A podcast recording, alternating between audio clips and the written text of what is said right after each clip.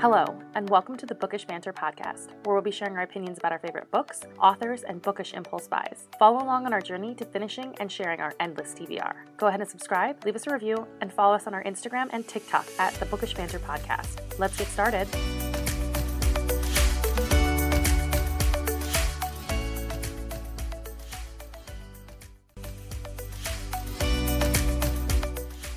This episode contains spoilers from the Throne of Glass series, A Court of Thorns and Roses series, and Crescent City by Sarah J. Maas, and from Blood and Ash series by Jennifer L. Armentrout. Hello. Hi, how's it going? It's going well. It's um yeah, just like another day in the life, you yeah, know. definitely. we are deep in the middle of summer, so it's hot. Yes. It's toasty. It's Yeah. very toasty. So, um what are we talking about today, Tatyana? We are doing a full series Throne of Glass recap with a special guest. Would you like to introduce yourself, special guest? Hello, hi. I am Sarah, also known as Rosebud Mode. Um, and I am on TikTok and I also have a kind of a bookstagram, but mainly run a TikTok account that's very Throne of Glass related. And um, I also run a book club where we are currently reading Throne of Glass.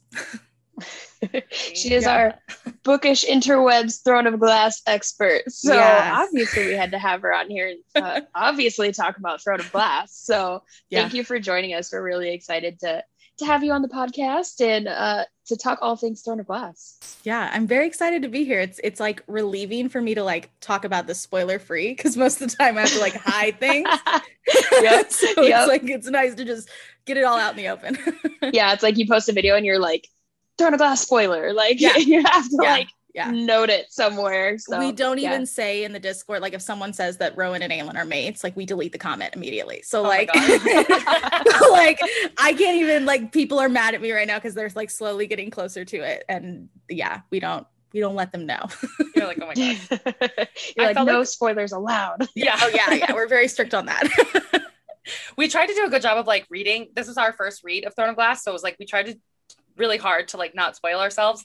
Every time I see anything, I'm like, scroll, scroll, scroll, go away, go away. But- so that's awesome. I, I think it really adds to the experience if you don't get Yeah. spoilers. I um I'm a big troll. That's like kind of my my favorite part about getting people into Throne of Glass is I'll either troll them on Celaena and Aelin or I'll troll them on like the Rowan Aelin thing. Or I think like my worst one I have is like when people get kind of towards like the end. My last troll, because I feel like some of them like you really can't, is like people will be like, I can't I can't start Kingdom of Ash, like I can't start it. And I was like, you just gotta take it off, take it off, just take it off, take it off. And they're like, you did not say that. And I'm like, yeah, like obviously it's like my last little bit and then I let them on their merry way.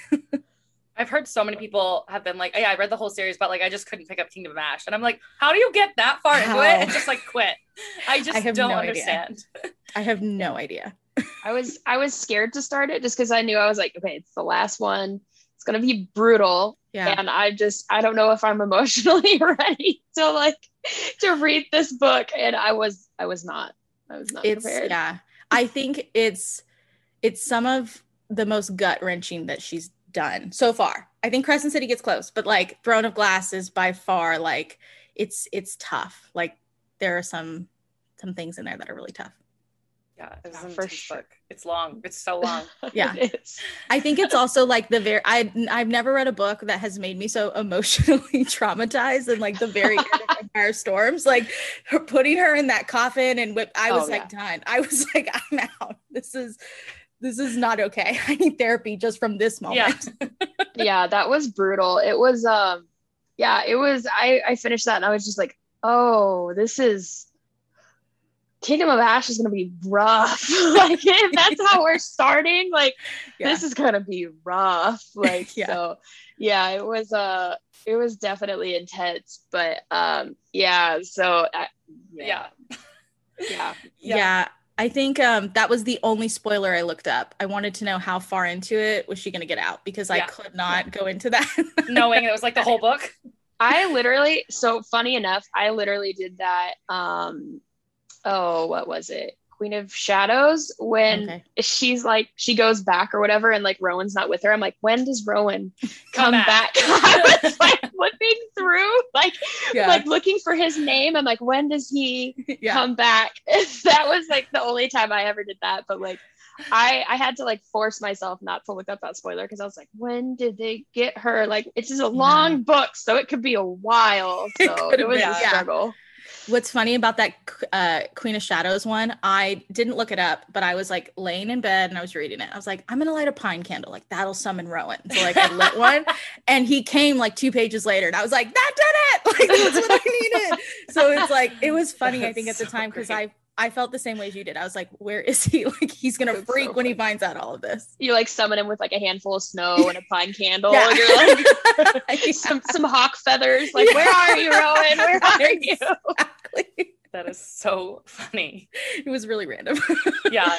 That's I don't know. I felt at the end when they're like the final battle scene and she goes back in her head and she's like still in the coffin. I was like, oh, so this is just like all fake. Like everything's fake. I was convinced for like a couple pages there that that was like she's still in the coffin. And I was like, oh my God. Did we just read 800 pages for this to all be like false? Yep. Like, no way. a dream. Yeah, that was Yeah. that was rough. That was so rough. Yeah, I saw Yeah. this like I think it was like either like a meme or someone was talking about like headcanon and they were like, I just picture Aelin years down the road with her kids and like enjoying her life and ruling Terrasen and like in love and then she has to like pinch herself to convince to like make sure she's like this isn't just something that's conjured up by Maeve and she's like actually in reality. And I was like, oh, that's that's oh no. yeah yeah there's there's i think that's kind of why it's nice that she will always have Fenrys because i think Fenrys is the only one that's going to understand and he's the Yeah. only one that can kind of tell her like it's okay it's real like yeah, just just keep blinking. Like just keep okay. blinking. Yeah. exactly exactly like, oh Yeah. man. it was it was Brutal. it was pretty brutal but um yeah so we wanted to ask you a few questions so we always Yeah. start off kind of some episodes whenever we have guests on and we ask a few questions so number one what are you currently reading i know you said the book the book club is going through throne of glass right now Yeah. but are you reading anything aside from that Yeah, and I have to pull it up because I obviously am going to forget the title because I can't remember the first book. Um, so I'm reading Restless Slumber, which is the second book in the Fortuna Sworn series. Um, I don't know if either one of you have heard of it, but it's like it's very traditional Fae. Um, so it's it's not like Fae is in like what we know of like Throne of Glass or ACOTAR or anything like that. But um, it, it kind of reminds me a little bit of like True Blood. Is if like the best way to describe it meets like this very folklore like world of magic um, and i've really been loving it. It's it's great.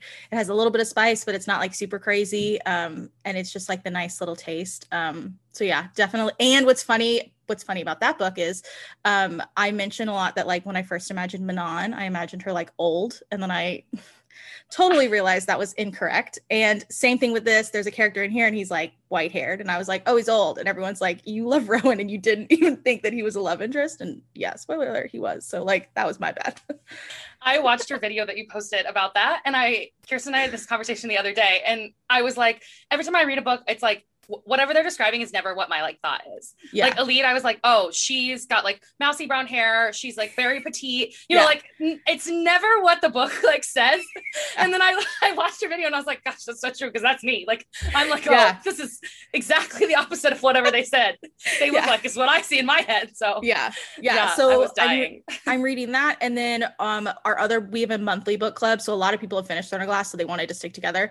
Um, so we're reading Lore, um, which is the Greek mythology book, and then um, uh, we're now on the tandem read, so we're doing Throne of Glass and or Empire of Storms and Tower of Dawn together, which is that's brutal.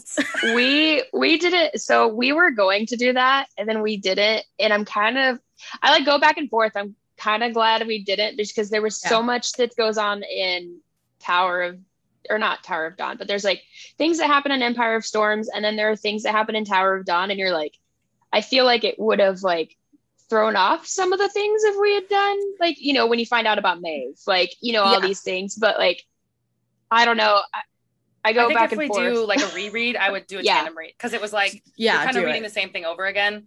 yeah But I yeah, was- the first time around, I was like, so the ta- what's great about the tandem read and there's like a lot of guides online and so like we're just following one of the guides i it's not like a guide that i made but um so i should clarify because i'm such a people laugh when they find out this about me, but I didn't read Tower of Dawn the first time I read the series um, because I didn't know like it was so important. I just skipped it. So I found about Maeve when Rowan and Aelin found out about Maeve and was like, I think my reaction was the same as Rowan's, which was like pure panic and didn't know how to react to the whole thing.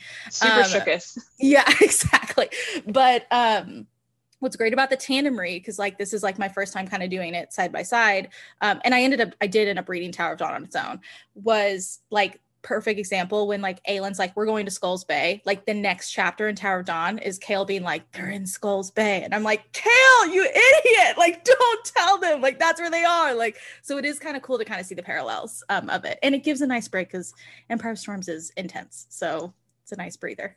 Yeah, that one's just nonstop brutality. Like that one's that Yeah. one's rough. Yeah. So um, yeah, it was kind of nice to have that break between Empire of Storms and Kingdom of Ash. So to be like, okay, we're going to a completely Yeah. different world. It's a little more. I mean, it's still intense, but like it's not right like we're not Yeah. facing the fact that Aelin's in a coffin right now. yeah.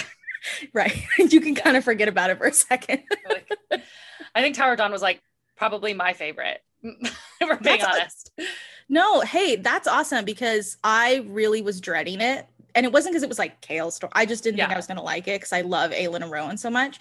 And I loved it. Like I Yeah. almost wish there was more of that world because I it's found like it that so could have been a whole fascinating. nother series. Or Yes. it felt like it wasn't really part of the series. Yes, Yeah, Yes. I really liked that one. Yeah, for sure. Yeah, it was awesome. I really enjoyed that one too. That was probably there's like three that are kind of yeah, three that are kind of on the same level, and it's like Yeah. obviously like Tower of or Tower of Dawn, yeah, Tower of Dawn, Empire of Storms, and Throne of Glass, like the, the very first one. So Oh, so you liked the first one? Yeah, I really both liked do, the first yeah. one. Oh, Yeah, see, I hated it. Oh, that's so funny. yeah that was how like this whole thing got started was i posted on tiktok saying how much i did not like it i was like this is awful like i was promised magic and fairies and like where is all of this and i was like 100 200 pages in um and it just that didn't uh end up happening but obviously once you get to the second one and everything it kind of clicks i will say when you do do a reread it's like the best because you see all the little crumbs in the first all book the little hints. Yeah, for sure. That's so awesome. Yeah, I I really liked Okay. I really liked Throne of Glass. I don't know. This is this whole series is everything that like makes a perfect like series in Kearsten land. Like it's like like wyverns, magic, strong female characters, hot love interests, like all of Assassins. assassins, like all of the things. It's it's like the perfect culmination of like Kearsten series. Like Yes. yeah i would agree um, yeah, I think we gave you a little bit more homework beforehand. Yes. We asked your favorite standalone, your favorite series, and your favorite book boyfriend, which I think we can all guess that one, but yeah we'll let you tell us a little more. Yeah so um i think the standalone is hard because i feel like i read a lot of duologies but i will say right now my favorite standalone would be the house in the cerulean sea. Um it is kind of like a bizarre stand like it's it's not really in the same vein but i read it last month and i just fell in love with it because it it gave me i don't know if either one of you have read it but it gave me real like um tim burton-esque like stop animation in my head but it was like this beautiful story of like these kids in an orphanage or they're in yeah they're in an orphanage um and it was just like a really fun cozy read and i think i needed that from all these like intense fantasies. Um obviously my favorite series is throne of glass but um i would say like a close second or one that i've that's a completed series that i've loved was the dark elements and then the harbinger series by jla so the dark elements is the first one you read um and that is like very buffy the vampire slayer vibes and then the second one is like buffy supernatural and charmed which is like harbinger. So yeah it is it is worth a read. Uh roth is like one of the love interest and um it's just oh it's so good. So i am a big fan of like both of those. Um jla just does a great job obviously so yeah. And then my book boyfriend is of course rowan. Um, it's like he i feel like every time i read a book i'm like expecting someone to like outrank him but like it's i think it's the acts that he does in like empire of storms and kingdom of ash it sold me forever and i just don't think anyone will ever top it. Yeah, he's he's he's pretty great. Yeah. yeah. Yeah. As I said, I was like flipping through Queen of Shadows, trying to find when Rowan was coming back. Yeah. I was like, where, where Yeah. is he? Like, when is he And- making his, his uh, entrance? Yeah, and I think too the other reason I love Rowan is because like I feel like with a lot of book boyfriends, it's like they really take the forefront and they're like, you know, like they're kind of that male. But with like Rowan and Aelin's relationship, like she could have easily she didn't need him. Like she could have walked away but like he knew that and so he was going to support her. Like oh, i mean like my favorite thing that he ever did was like the tattoo on her back so that it like brought her back to him. Like that was something that like he didn't talk to her about but he was going to do it because he knew that she was going to be stupid and try and sacrifice herself. Like it's the little things like that that i think sold me on him. Yeah, he's a great boyfriend. yeah. I think that was it Huge right? fan. right exactly series uh standalone and then but okay cool i was like Yeah, Yeah, that's Yep. perfect. Yeah, I those haven't are all read three. the house. Yeah. I've seen the cover like everywhere, yeah and I'm like, oh, everybody says it's really, really good. So it is definitely it have to is. pick that one up. yeah it's a fun that. one Um, Yeah, it's on my on my TBR. Yeah, TBR. My endless, endless TBR. Hey, that I get keep- that. keep buying books. Yeah, I just bought more books. Book Outlet was having a sale, so I um First place ever. bought a lot. right. I would agree with that. Yeah, Worst slash best place ever. yeah. definitely. Right. um, awesome. So we know you're like the founder of a book club. You've got quite a following on TikTok, um, and you're known on the interwebs as like the Throne of Glass expert. How did you get started in all of this? I know you kind of mentioned it with the first video, but how did you build from there into this book Yeah. club and everything? Yeah, so it it's kind of it's it's a really kind of crazy story. Um before all of this, I was just on Twitch like trying to do like the gamer Twitch thing and that just wasn't working out because I think like it was really hard. It's like a really grindy kind of thing to do. And I used to be a really avid reader. I mean, I was part of that Twilight phase, so like that was kind of my thing at the time. And um yeah and i was on tiktok but not posting. And i came across a touch of darkness by scarlett st clair and bought that book first and devoured it in like three days which i i hadn't done since i read twilight. So like it was kind of this like revelation. And i don't know how throne of glass appeared on my for you page but it did because usually ACOTAR is the first thing that kind of pops up. And that's kind of how it all got started. And I think it was once I finished Kingdom of Ash and had Kingdom of Ash gave me the same feelings that like Harry Potter gave me of like, I couldn't believe this was over. Like, but it ended so beautifully. Like, I was, you know, really nostalgic already about it. And all these people were telling me like they had not read Throne of Glass, but they had read ACOTAR. And so I was like, well, we got to change that. Like, you can't not read, like, just to get to that ending, it's worth it in itself. Um, and so the book club was going to start in January because it was it was we were getting close to the end of last year.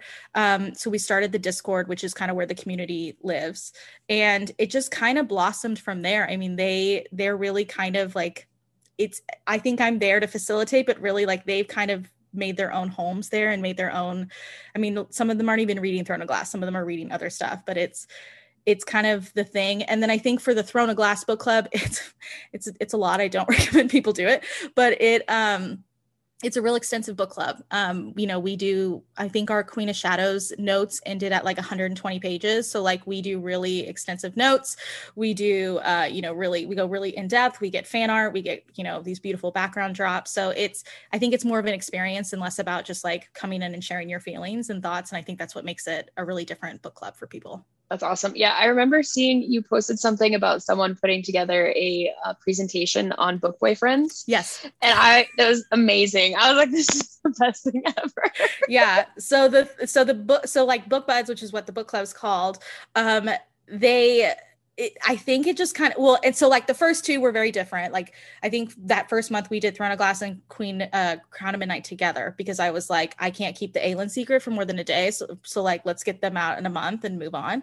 And um once we kind of got to Airfire and it got really extensive and really crazy, they all really started to bond. And I didn't know this until like, I don't know, halfway through the Airfire slides that they were in a Zoom session together, like 20 of them, and they were playing a drinking game. And like if I said something, they had to like drink. And so like I didn't know that this was going on. And so from that, it blossomed to like now I join the Zoom sessions at the end. And then they always have a presentation of like who's their book boyfriend, or like, oh my gosh, we need why everyone needs to read the cruel prince. And like everyone groans. And then it's like this presentation. So like it it's it's really just become like a community of readers.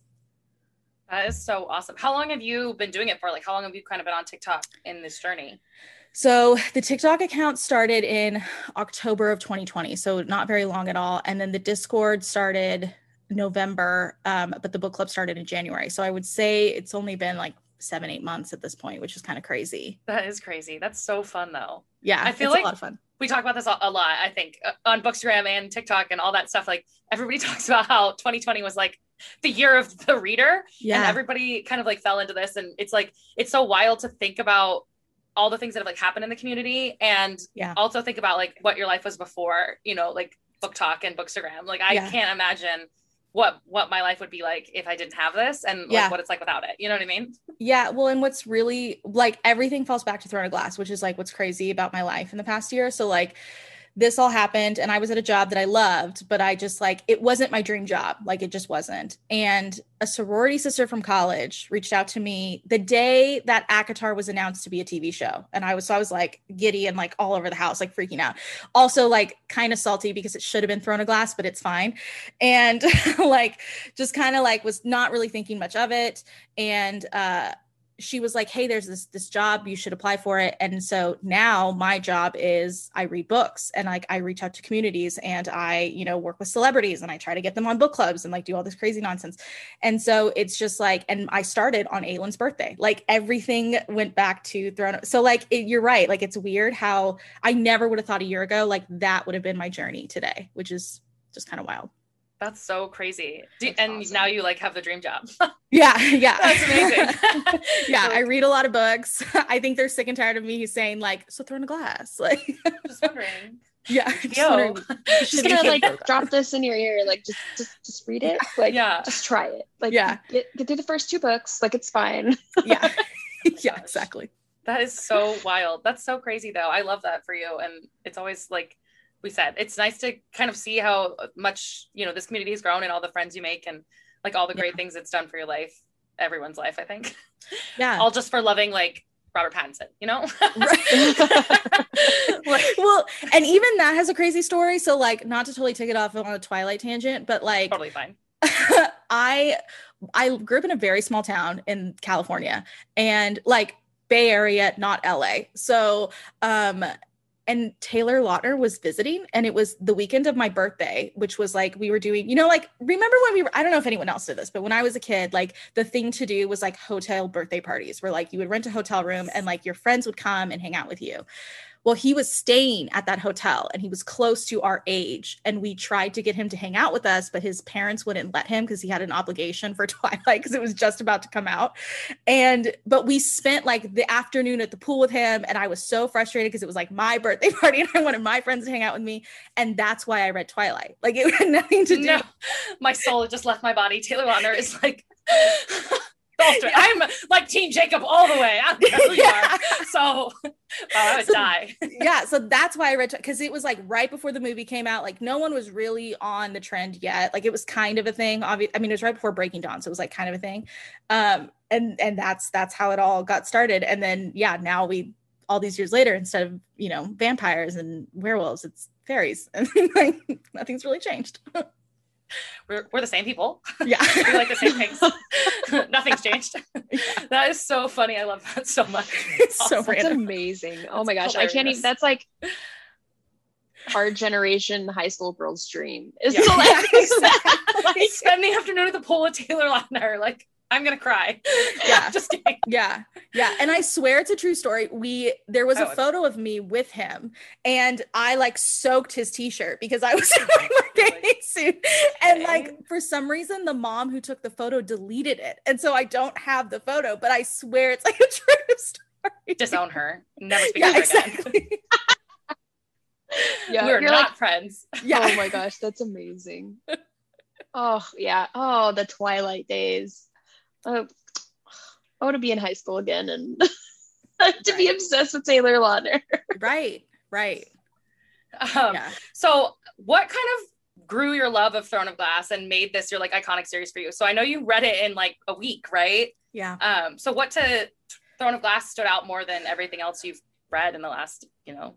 Oh gosh, I think it's definitely because I will say this the book club really started with the idea that like I just wanted people to read it and enjoy it. But as I was, and I have the book behind me, like Throne of Glass, that I first tabbed for the book club. I mean, it looks psychotic. It's just got tabs on every page. And I think it's the it's the way that she like interweaved things. Like um, a perfect example is um, in Heir of Fire, when anytime Maeve is mentioned for the first time, whether it's with Aedion, whether it's with Rowan, a spider is always mentioned, like every time. And like I never noticed that and like freaked out. So like I was like, oh my God, like it's it's that's like the thing. So like there were these little subtle things like throughout the book that I really wanted people to pick up on or kind of notice like that there was this small trail that you needed to follow. And I think that was the best part about the kind of allowing people on the journey. And even just like it was fun as a returning reader because I think that's kind of because we have a returning reader hour and then we have like a new reader. And so like obviously with a new reader, they're not going to notice it, but it's fun to like kind of hint at it and like make them question like why was i so obsessed with spiders and maeve but like let them know that like we should probably think about that a little bit. But even like re- in Heir of Fire like reading the first time like May- uh, rowan and aelin are in front of maeve and maeve knows that they're mates and she's like smirking because she knows that he hasn't picked up on it. Like that was i think i threw the book like three times. I was like rowan like figure it out! Like like i was just so upset. So i think it really is those little interweaving moments and just allowing people to kind of really dive into that world. And no other book has done kind of even ACOTAR really didn't do that. So like i think that's been the challenge. But it's a lot of fun. Yeah she's an amazing writer. And Mm-hmm. i mean I, like you and i have both read all of her stuff now. Yeah. um and kearsten hasn't. So it's like i i like love going through this. I really loved going through this series with her being like i kind of knew the world a little bit better i think yeah knowing like read having read ACOTAR and Crescent City and all that. And so it's like I think I had a better grasp on the world and caught a few more of those like Easter eggs and things like that. yeah But it's like it's so fun to read through her work again. And then it's like Yeah. she's such a comfort author. You know, it's like Yeah. we were talking about this, like the font she uses and like her writing style and everything. It's just like you, it's like coming home, you know? It's so good. Yeah. And you're like, I don't understand how someone could be like so amazing as an author. And Yeah. you know, yeah, really like gets you I mean, where it hurts. this this isn't even like a Throne of Glass spoiler. I mean, a Crescent City spoiler, but like I remember the first time that we were working on the slides and we had the map open of Throne of Glass, and I was looking at things, and I never noticed that there was a rune mountain, and I was like, why, why, why is that spelled the same as rune from Crescent? I like, I had like a, I had like a glitch moment in my life where I was like, you, that's not an accident. Like, why did you do that? And so it was it's even like little things like that like it's fun to just kind of allow your brain to kind of wan- wander and like even like the way that um you know the way that baba yellowlegs in uh crown of midnight she describes like the worlds on top of each other. Like that same metaphor is used in all the books. So it's like oh obviously there's some intertwining things. And I don't I I always laugh because I feel like in her live sessions she doesn't like play like this woman who creates this mastermind of a world. But I'm like your whiteboard in your office must look psychotic because there's no other way you have this planned. Yeah, I'd love to. I can't even a fly on the imagine. Yeah, I know? Yeah. can't even imagine keeping all these like world straight and like No idea.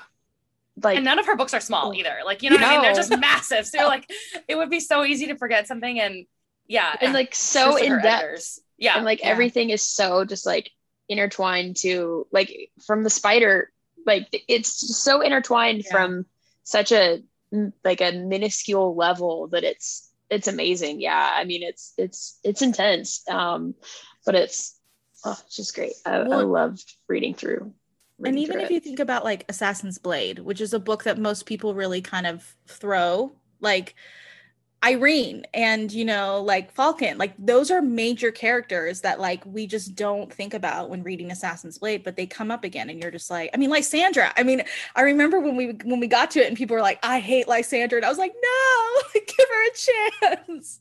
So it, it is kind of crazy like that she was able to kind of even that back then like create these little nuggets and then give them such an impact at the end of the story but then on the flip side like what was the point of vaughan no one knows And I loved like uh, Assassin's Blade is also one of my favorites, I think, of the whole series because there's so many like Easter eggs in it. And the more you read that one, the more you're like, okay, this makes sense. Oh, okay, Yeah. that's really cool. And I really liked that. And it's like five little novellas of like Easter eggs, really. Yeah.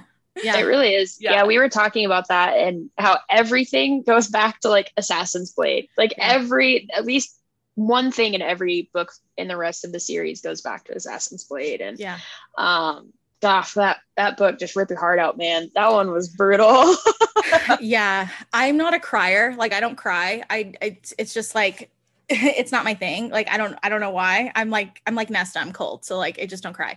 But um assassin's blade was the closest i got to crying at the very end when she was in like the prison and we saw the stag because i was just like oh like and i again skipped it like my first read through so when i read it and i knew like i kept i think i had to pick up kingdom of ash and like remind myself like it was going to be okay like she was going to be okay but um i think the best part too about like the book club was you mentioned like Yrene and like all these when we finished queen of shadows and like people realized like Chaol was going to the southern continent someone asked they were like isn't Yrene there? And i was like yes. Like it was cool to see that like they had pieced together like she was there and that like he was going to run into like that warmed my heart like that someone had figured that out. And i think that's really special too.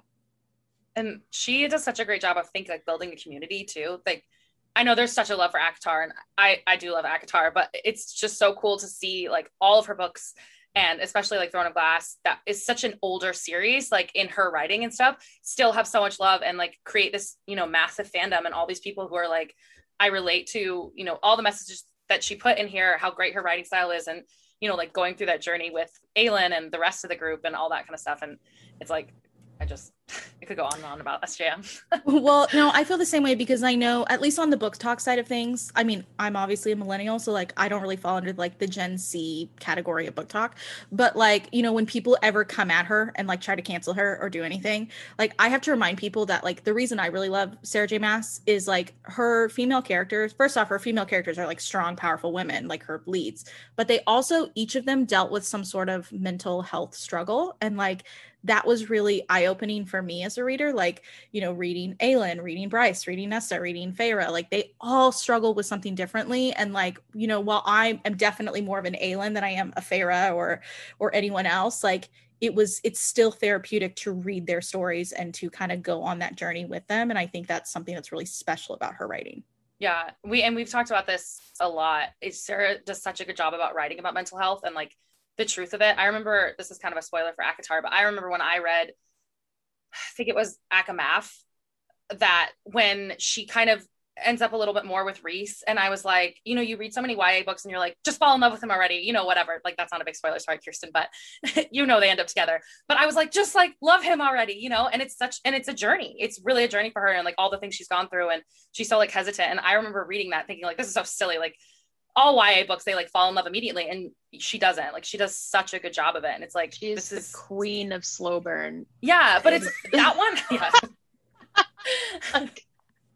but that So- one it's really healthy, and it's like wow, this is crazy that like she does such a good job in that one. Yeah, but Heir of Fire, I was like, oh, I'm sweating, like it's taking forever. Yeah. And a lot Yep. of people give Rowan grief because of the way he treated Aelin, like in, you know, obviously their first encounter, like he punched her. And like that is a, you know, I was ready for that conversation of like he's abusive, you know, whatever. But you kind of also have to remember like Aelin was she was antagonizing him. Like she was in a bad state he was in a bad state. And so like they did bad things together.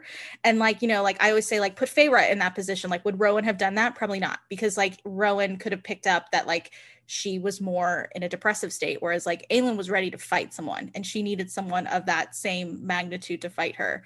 Um and it's not like i'm forget like i also laugh. I always tell people like when i remember when we were reading it you know they were like, I don't know how you love him. And I was like, don't worry. Like, he's going to pay for these actions later. But the fact that he just has to keep her alive for the next two books. So, like, you know, it's, it's, it's just, it's a different relationship. It's a different dynamic than Rhys and Feyre or, you know, Bryson Hunt. Yeah, that's so true. And I don't know, I just I love that.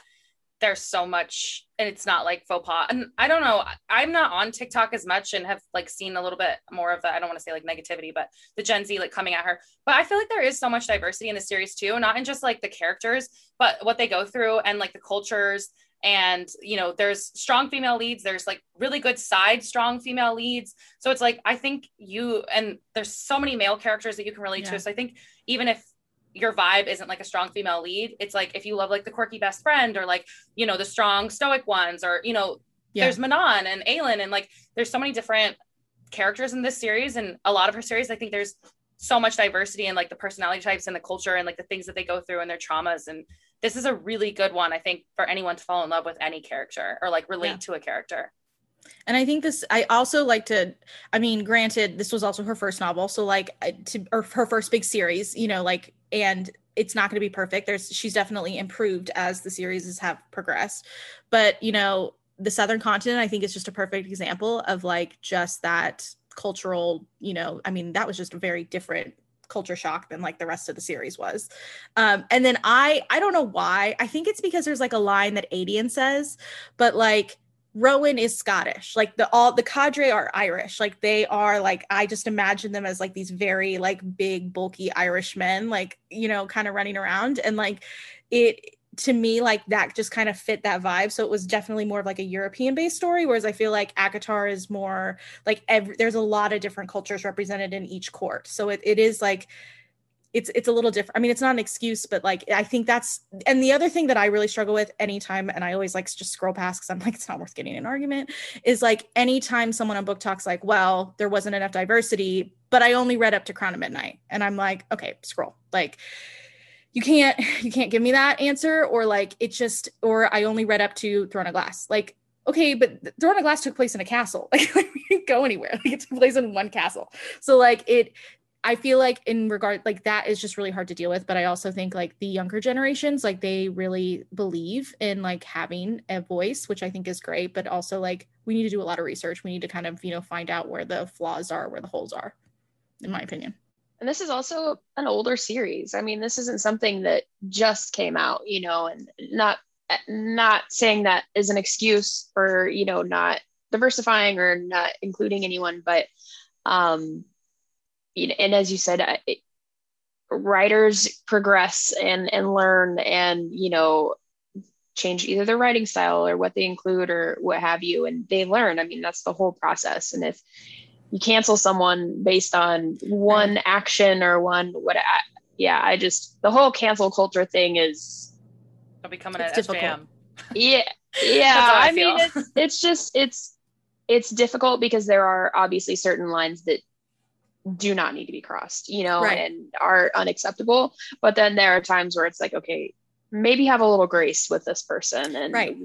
we've all we're we're not the same people we were 10 years ago or even a year ago before covid happened. You know what i mean? And everything happened that happened in our world in the last year and a half two years. So yeah maybe having a little grace with people is uh especially in the craziness that is um our world today. Right. Yeah. So- I mean, you make a good point. I mean, Throne of Glass is celebrating its 10 year anniversary next year. Like that's and it's the same time that Shadow and Bone was was published. And like for me, I don't know if you guys have read Shadow and Bone, but like putting them on the shelf next to Throne of Glass blows my mind because I'm like that that's that can't even compete. Like to me, it's two very different things. And like it they both serve a great purpose and they both kind of have these beautiful worlds but like throne of glass was like a meaty series in comparison to shadow and bone but also shadow and bone is more geared towards a younger audience so yeah it is definitely Yeah.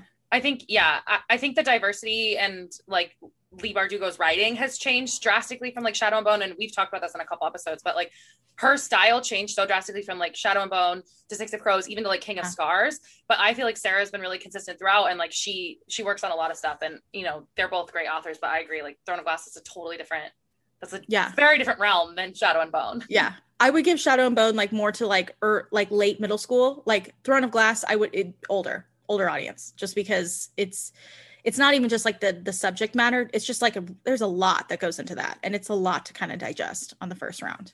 Yeah definitely. Absolutely.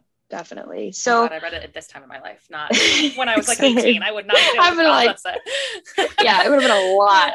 Uh, for sure. Oh my gosh, I can't even imagine reading that as soon as it had come out. Like the idea of reading that as an 18 year old, like The idea of waiting two years between Empire of Oh. Storms and Kingdom Oh, of Ash. No.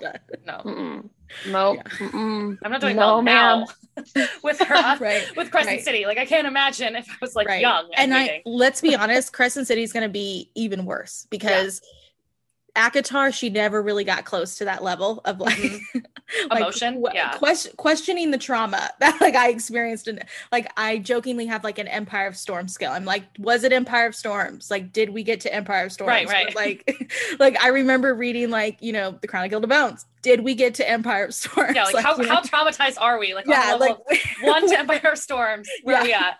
yeah and like right now where i also think like and this is potentially like may excite you about crescent city like hunt is the closest i think that could knock rowan off the top of my book boyfriend list I'm hoping that he. I've heard some rumors. This is totally a side tangent, but I've heard some rumors he's not Endgame, and because she doesn't do that, and I don't oh believe oh my it. god I don't believe it. I think Hate we're gonna that. get a Lou and Reed situation where they get like separated for a minute, that's what i think but I don't. There's not. If he's not Endgame, I'm throwing the book. I'm lighting it on fire. if i hear one more thing about Aidas too i'm gonna like shut no. someone across no, no, no, no, no, no. but yeah i Ugh. think he's he's the closest but also because i i personally felt like reading hunt which is kind of nice when you read crescent city last is like he is a good mix of Rhys and rowan like he has the best qualities of both of them which is why i'm like oh man if you're gonna not like you got a lot to do to knock rowan off but Yeah. you may do it I when I first read it, I didn't think of him as a love interest. I thought this was going to be a little bit more of like a separate one. Like we were really Yeah. just going to follow their two separate stories because in my head, this is me just like not reading properly. Hunt is way way older and not in just a like he's a 500 year old angel. He was like 40 and Bryce is 25 and I was like, "Ooh, cringy." But like he's not. He's supposed to be like 30 or something and Bryce Yeah. is like 28. But I was like, "Oh, he's like 40 something." And then Yeah. I was like, "Oh, okay."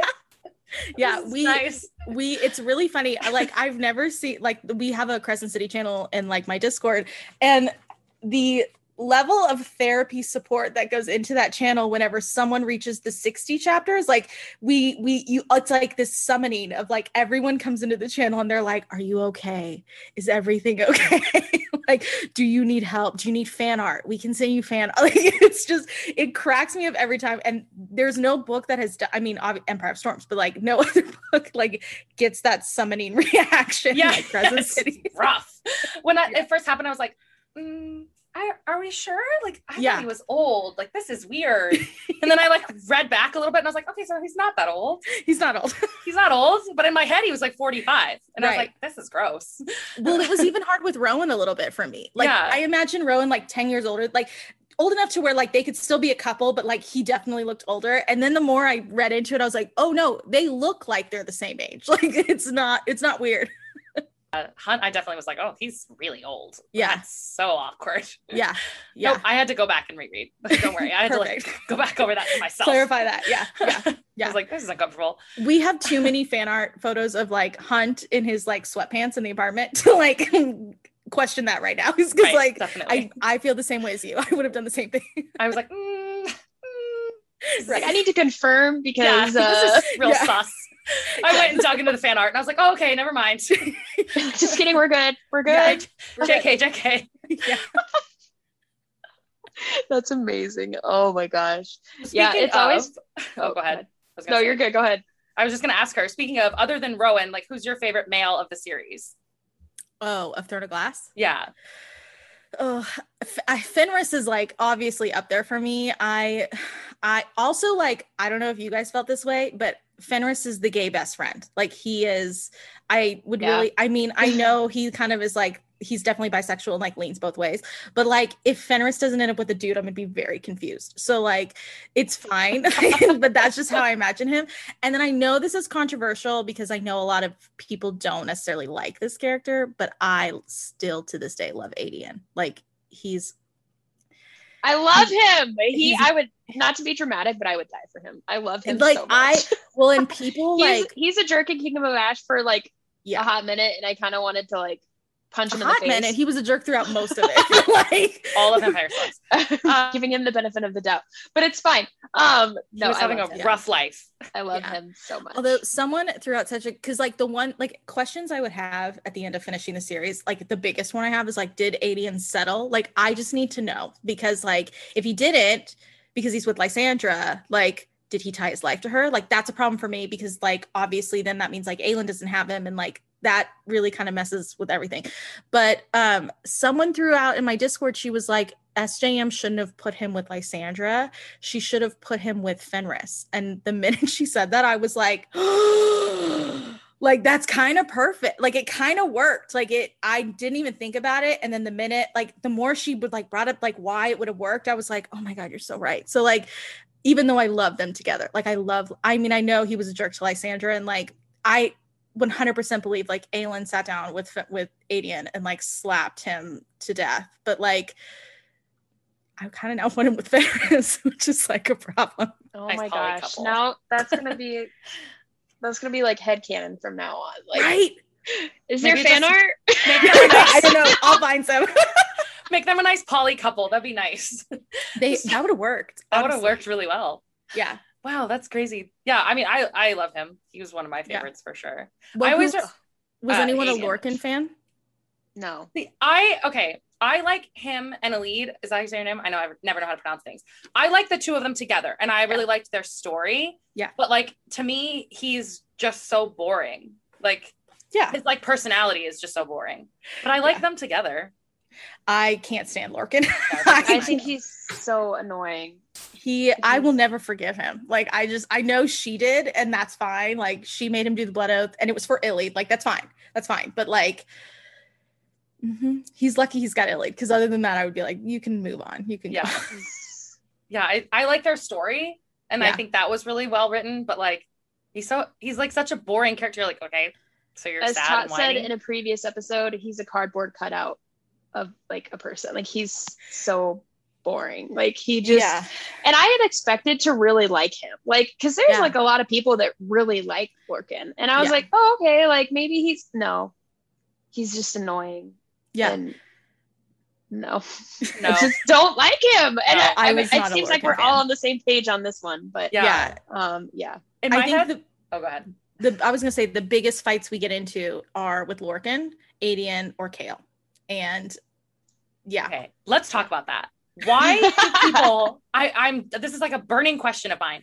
Yeah. Why do people not like Chaol so much? Because like I know he has his flaws, Yeah. but like compared to Lorcan and what he did, Yeah. I, I don't feel like Chaol's the worst ever. He's just No. kind of like misguided good intentions as He's like the Matt entity. Donovan Yeah, of, of Throne of Glass. of Throne of like, Glass. That's actually a great Like we we I think Akape said that, but like yeah.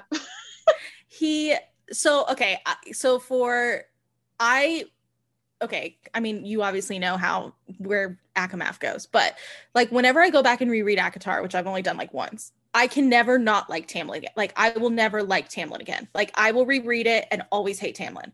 Going back and reading throne of glass i always fall in love with Chaol. Like I, it, no matter what i always still fall in love with him. Even going into Queen of Shadows, the chapter where he calls her a monster, like I was so happy to see him. And yet he breaks my heart every time and makes me want to throw him in the Avery River because I can't stand him when he, d- but my biggest issue with Chaol is he can't make a decision. He like blames everyone else for the decisions that he cannot make. And then he, so, so that's my issue. And then for like Tower of Dawn, Chaol sat on the scale for me of like understanding to like, you're just making me mad. And it was like always like a 60 40, like the scale would tip every once in a while. And I don't, I think I sent my friends and I use Marco Polo, which is like a Snapchat, like long video form. And I sent them a 10 minute Marco Polo of me ranting about Chaol because he trusted Rowan because he like gave that whole speech in Tower of Dawn about how like do you think Aelin is really going like they asked him like do you think would you um what was it something like would you put Lysandra's life on like you know something Aelin would do? And he goes he didn't answer. And I was like Chaol like you are I 10 minute Polo of me just being like you know this woman like you know she wouldn't and, but yet he was willing to defend Rowan who he barely knew. And so I think it's it's those little actions but by the end of the series like to me, like him, Aedion, or him, Dorian, and Aelin are like the golden trio, like from like Harry Potter. So like, I'm happy that he's happy. That's fine, but like, he's not my favorite. But people really hate him because they feel like he's either boring or they feel like he can't make a decision. I like went into the series genuinely thinking I was gonna hate Chaol for like some reason. Like he was gonna do something that like Lorcan. But Yeah. it's like he doesn't. He's just like kind of there. Yeah. And like we were like I don't waiting like him. Oh, for ahead. that to happen. No, I was just saying, like Todd and I were like waiting for that to happen, like something to happen, like, like I don't know, like I was just waiting for him to do something that was so unforgivable. Again, like Lorcan, like, right. and then he just like, I don't know. I feel like a lot of the things he did on this to to play devil's advocate, Aelin kind of did a lot of the same like terrible things. So it's Yeah. like Yeah. you can't totally hate Chaol for his actions without also like taking a look at some of the other characters and the things Right. that they that they did. You know, and it's so I don't know. I love Chaol. I I've loved Chaol since Throne of Glass. If you listen to any of our episodes from the beginning, I've Yeah. always been Team Chaol. I love him, and um, which is weird because Yeah, that's that not is weird. a character that I usually. I'm usually more like the dark, broody, like So Dorian. morally gray. Yeah. Yeah, like, and I liked Dorian in Yeah, Throne of Glass, it and I so didn't like Chaol. I was like, Chaol's creepy. Like, leave her alone. She's like We, with like, Dorian. Like, go away. Well, we like switched because like Chaol is more Tot's like Yeah. realm of book boyfriend or Yeah. you know favorite kind of male and Dorian is uh, more my my speed. So um Yeah. which I did like Dorian farther on, but I was never like a huge Dorian stan, I guess. I was he was just kind of there for me. I don't know.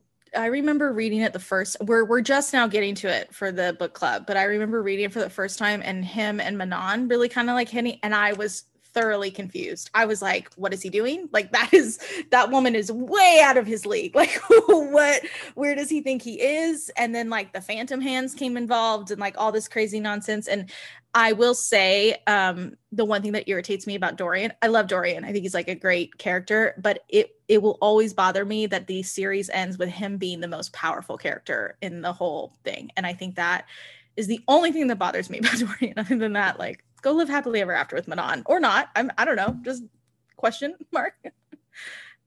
Yeah, they make him kind of like, I don't know, I want to like, I don't know, Meeber, like like meek throughout the whole thing, and he's just like a little sad. And then it's like, oh yeah, but Dorian has like tons of magic. He's super powerful. Bye. And you're like, he doesn't even like know what he wants in his life. No, he really How doesn't. can he be like the best one there is? I don't know. Yeah. I agree. Yeah, that was kind of weird for me. I was like, okay, Yeah.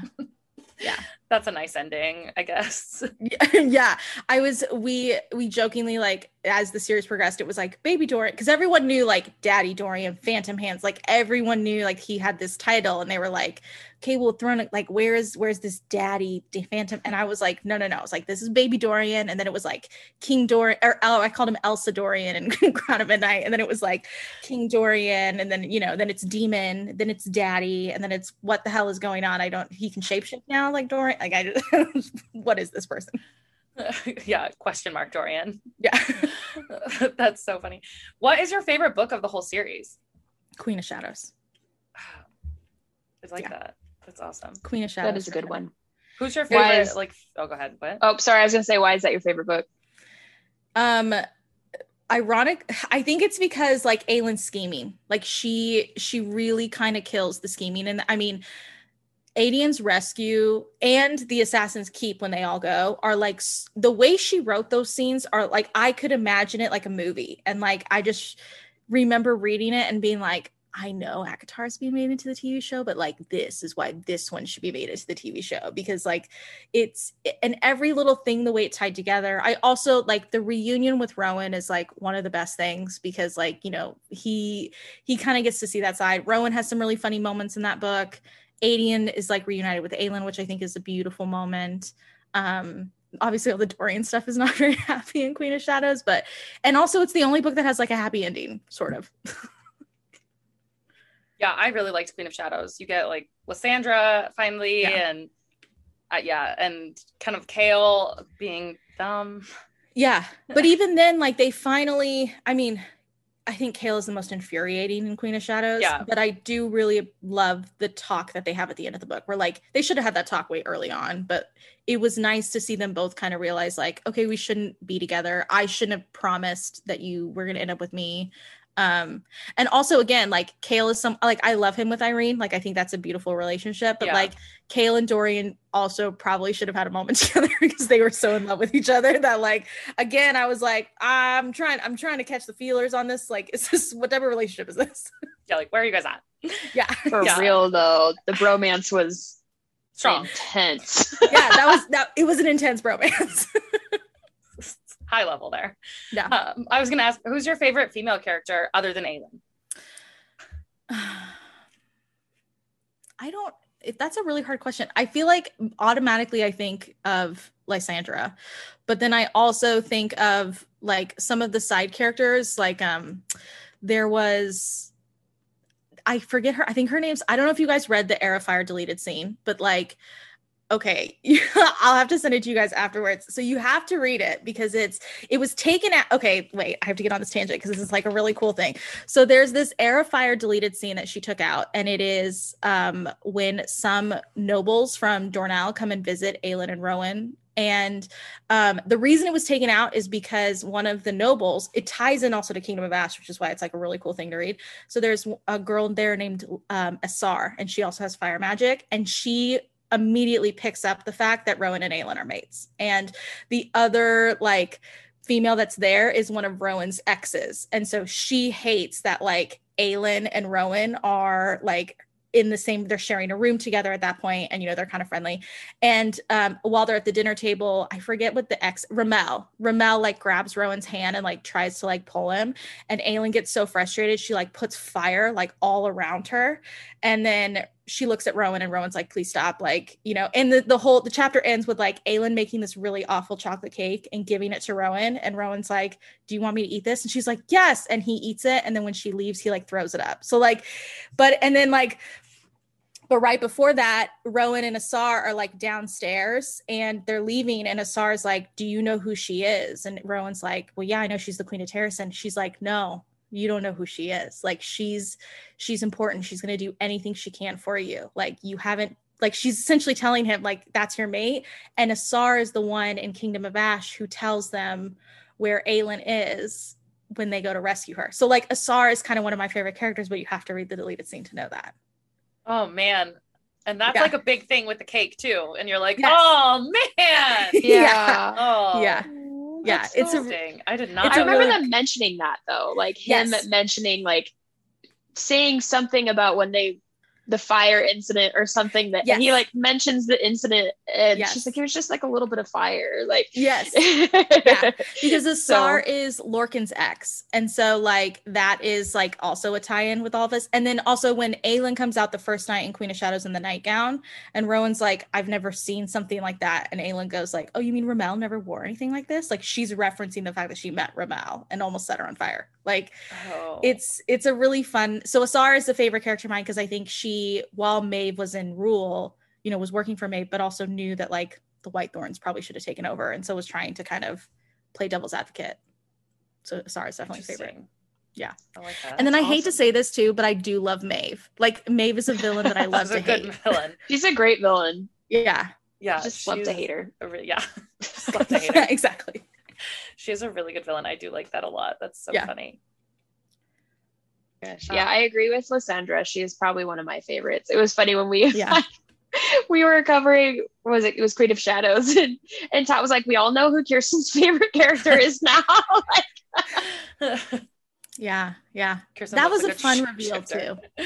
Yeah, I think, and that was one of those ones where I was like, I hadn't like we tried to really keep away from spoilers, but I had seen some people like reference Lysandra, so I was like, I know she comes back, but I don't know like in what you know vibe or whatever she's gonna be a part of, or like what character she comes back as, and you're like, oh man, everybody hates Lysandra, and then you're like, oh wait, never mind, take it back. Yeah.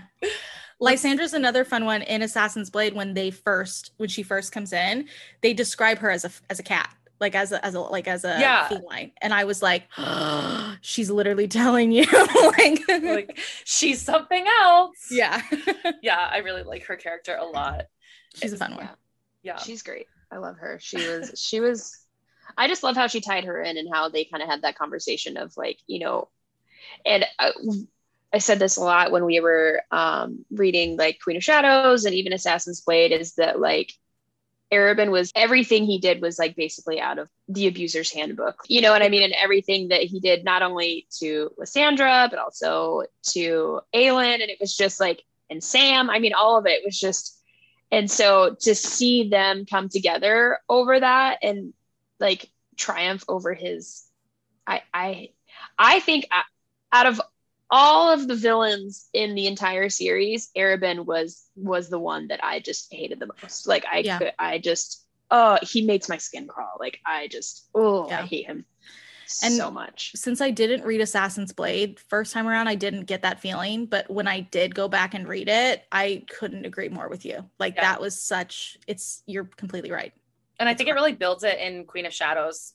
Like reading Assassin's Blade, you see who he really is. And like I think in Queen of Shadows, it's really dramatic and obviously you hate him, but you don't like feel it in the same way without reading, you know, like yeah. that about Sam, like the last basically yeah. last two novellas. And you're like, oh man. Wow. so you didn't read and know that like he was the one that sent her to Endovier and all that stuff then the first they mentioned they reference it in Queen of Shadows, but I didn't like yeah. connect it. Yeah. Um, and I definitely knew that like he he was behind a lot of that. Um, but yeah, I didn't like even because well, and like this is again because it's confusing because the first time Aelin brings him up in Queen of Shadows, she considers him attractive, and so in my head I was like, oh, is he like this like hot weird guy that like we you know like he's really attractive on like like you see him and you think he's hot, but like you don't want to touch him because he's like kind of creepy. Like yeah. that's how I imagined him. And then once I read Assassin's Blade, I was like, oh no, we're gonna burn him like that's that's how this is going down like so Ugh. i think i think i had a very different interpretation of him and then going back and also like seeing Aedion and Rowan and like being so glad that they were in the room when everything like went down because like she needed I mean Rowan would never have let anything happen to her neither would Aedion and so that also made me feel better kind of going into that situation. Yeah.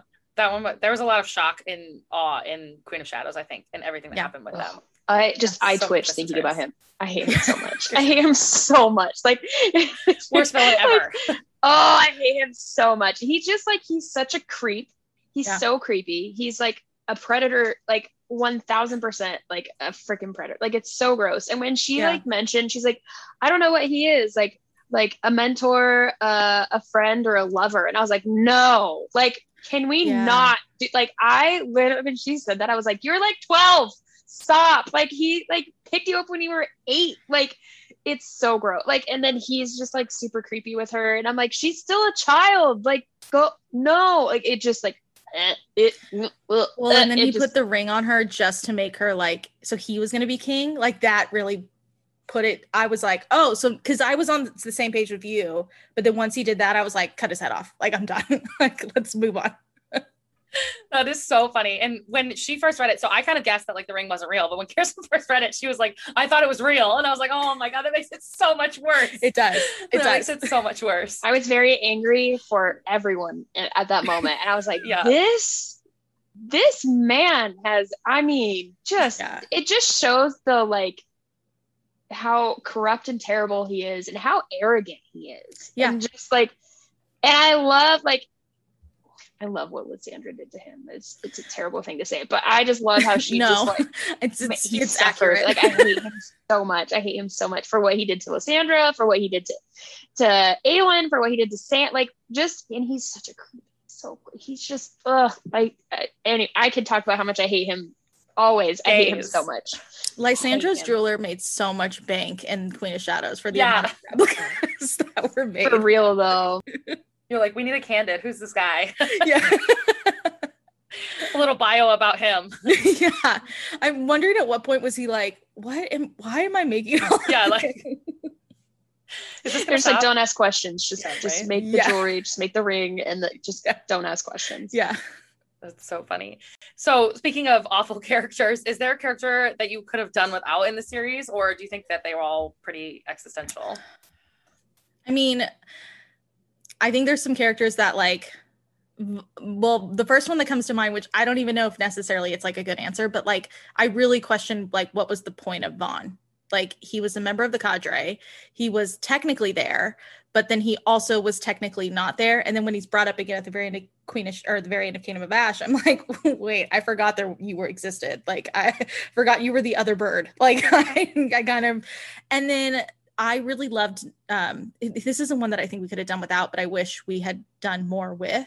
But I really loved Nox in Throne of Glass. And seeing him pop up again in Kingdom of Ash was really tough because it wasn't Aelin. And I felt like he would have known like immediately, pieced it together, and like he I mean he kind of did like he he's he had his moment, but I I almost wish he actually did get that reunion with Aelin because I feel like that was a real miss. And I know he was there, like, or he, if he wasn't, like, I would have loved to have seen him at the coronation or something. Um, but yeah, I can't really think of any major characters that I could have. I felt like she, and to be honest, like that's a challenge. There's so many characters that are thrown into this world, but like she did a good job of balancing them all and giving them some sort of purpose or calling. Yeah, you get to Tower of Dawn and there's like seven new characters, like brand new characters, and you're just like, okay, okay, we gotta we gotta add some more names to the list. But I yeah, they were yeah, I really like them. Yeah, I totally I, forgot about Vaughan. Everyone does. Like, Everyone does. Him and I was like, wait, who was that? And you were like the other cod. I'm like, oh yeah, he just kind of does his own thing. And yeah, there's a couple. I mean, even I forgot the name of Fenrys's brother, but like even him is Connall. kind of irrelevant too. And then, you know, obviously she kills him off for like a reason. Like he comes up as a purpose, but it's like Mm-hmm. I didn't anticipate, I think, when we read like even Heir of Fire, that the rest of them were going to be important. I yeah. thought it was just going to be like maybe Rowan and Gavriel, and that was it. You yeah. know what I mean? And then she brought the other ones, and I was like, okay, is it going to be everybody? Is it going to be like two of them? Right. Is it going to be, you know, yeah. And Connall's a good one too because he, uh, well, Fenrys and Connall are interesting because obviously Fenrys by Kingdom of Ash is like a beloved character. I mean, like he very quickly people really love Fenrys, and you know on BookTok and stuff. If you do like, you could go into non spoiler videos and see people talk about Fenrys, and I think it's hard for readers because they're like, wait, that guy that just randomly appeared in Heir of Fire, and I'm like, no, no, no, like yeah. he has a moment, and like it, the cadre, I, well, and like a lot of people will ask like inner circle versus cadre. And like I, they're very different dynamics. And i think it's just because of the way they were played out. And so it, it's kind of um it's kind of fun to to think about that. But i do agree that like I, this is why we need another throne of glass book because i want to see more of the cadre. Yeah. And we talked well we talked about this too. Is like it would be so great if she did one a prequel to like Brannon and all them yes. and like everything that happened with those wars. And then what happened in the last like 10 years between you know, when the King of Adarlan like came into power and all the things that happened there yeah. with like Doranelle. And I would have loved to have seen like they didn't even have to be like full series, just like two duologies yeah. that were like, this is what happened a thousand years ago and this is what happened 10 years ago. You know what I mean? Just knocking things over over here. Don't mind me. You're good. No, um, and I I think if she I don't know if she's mentioned it, but she should.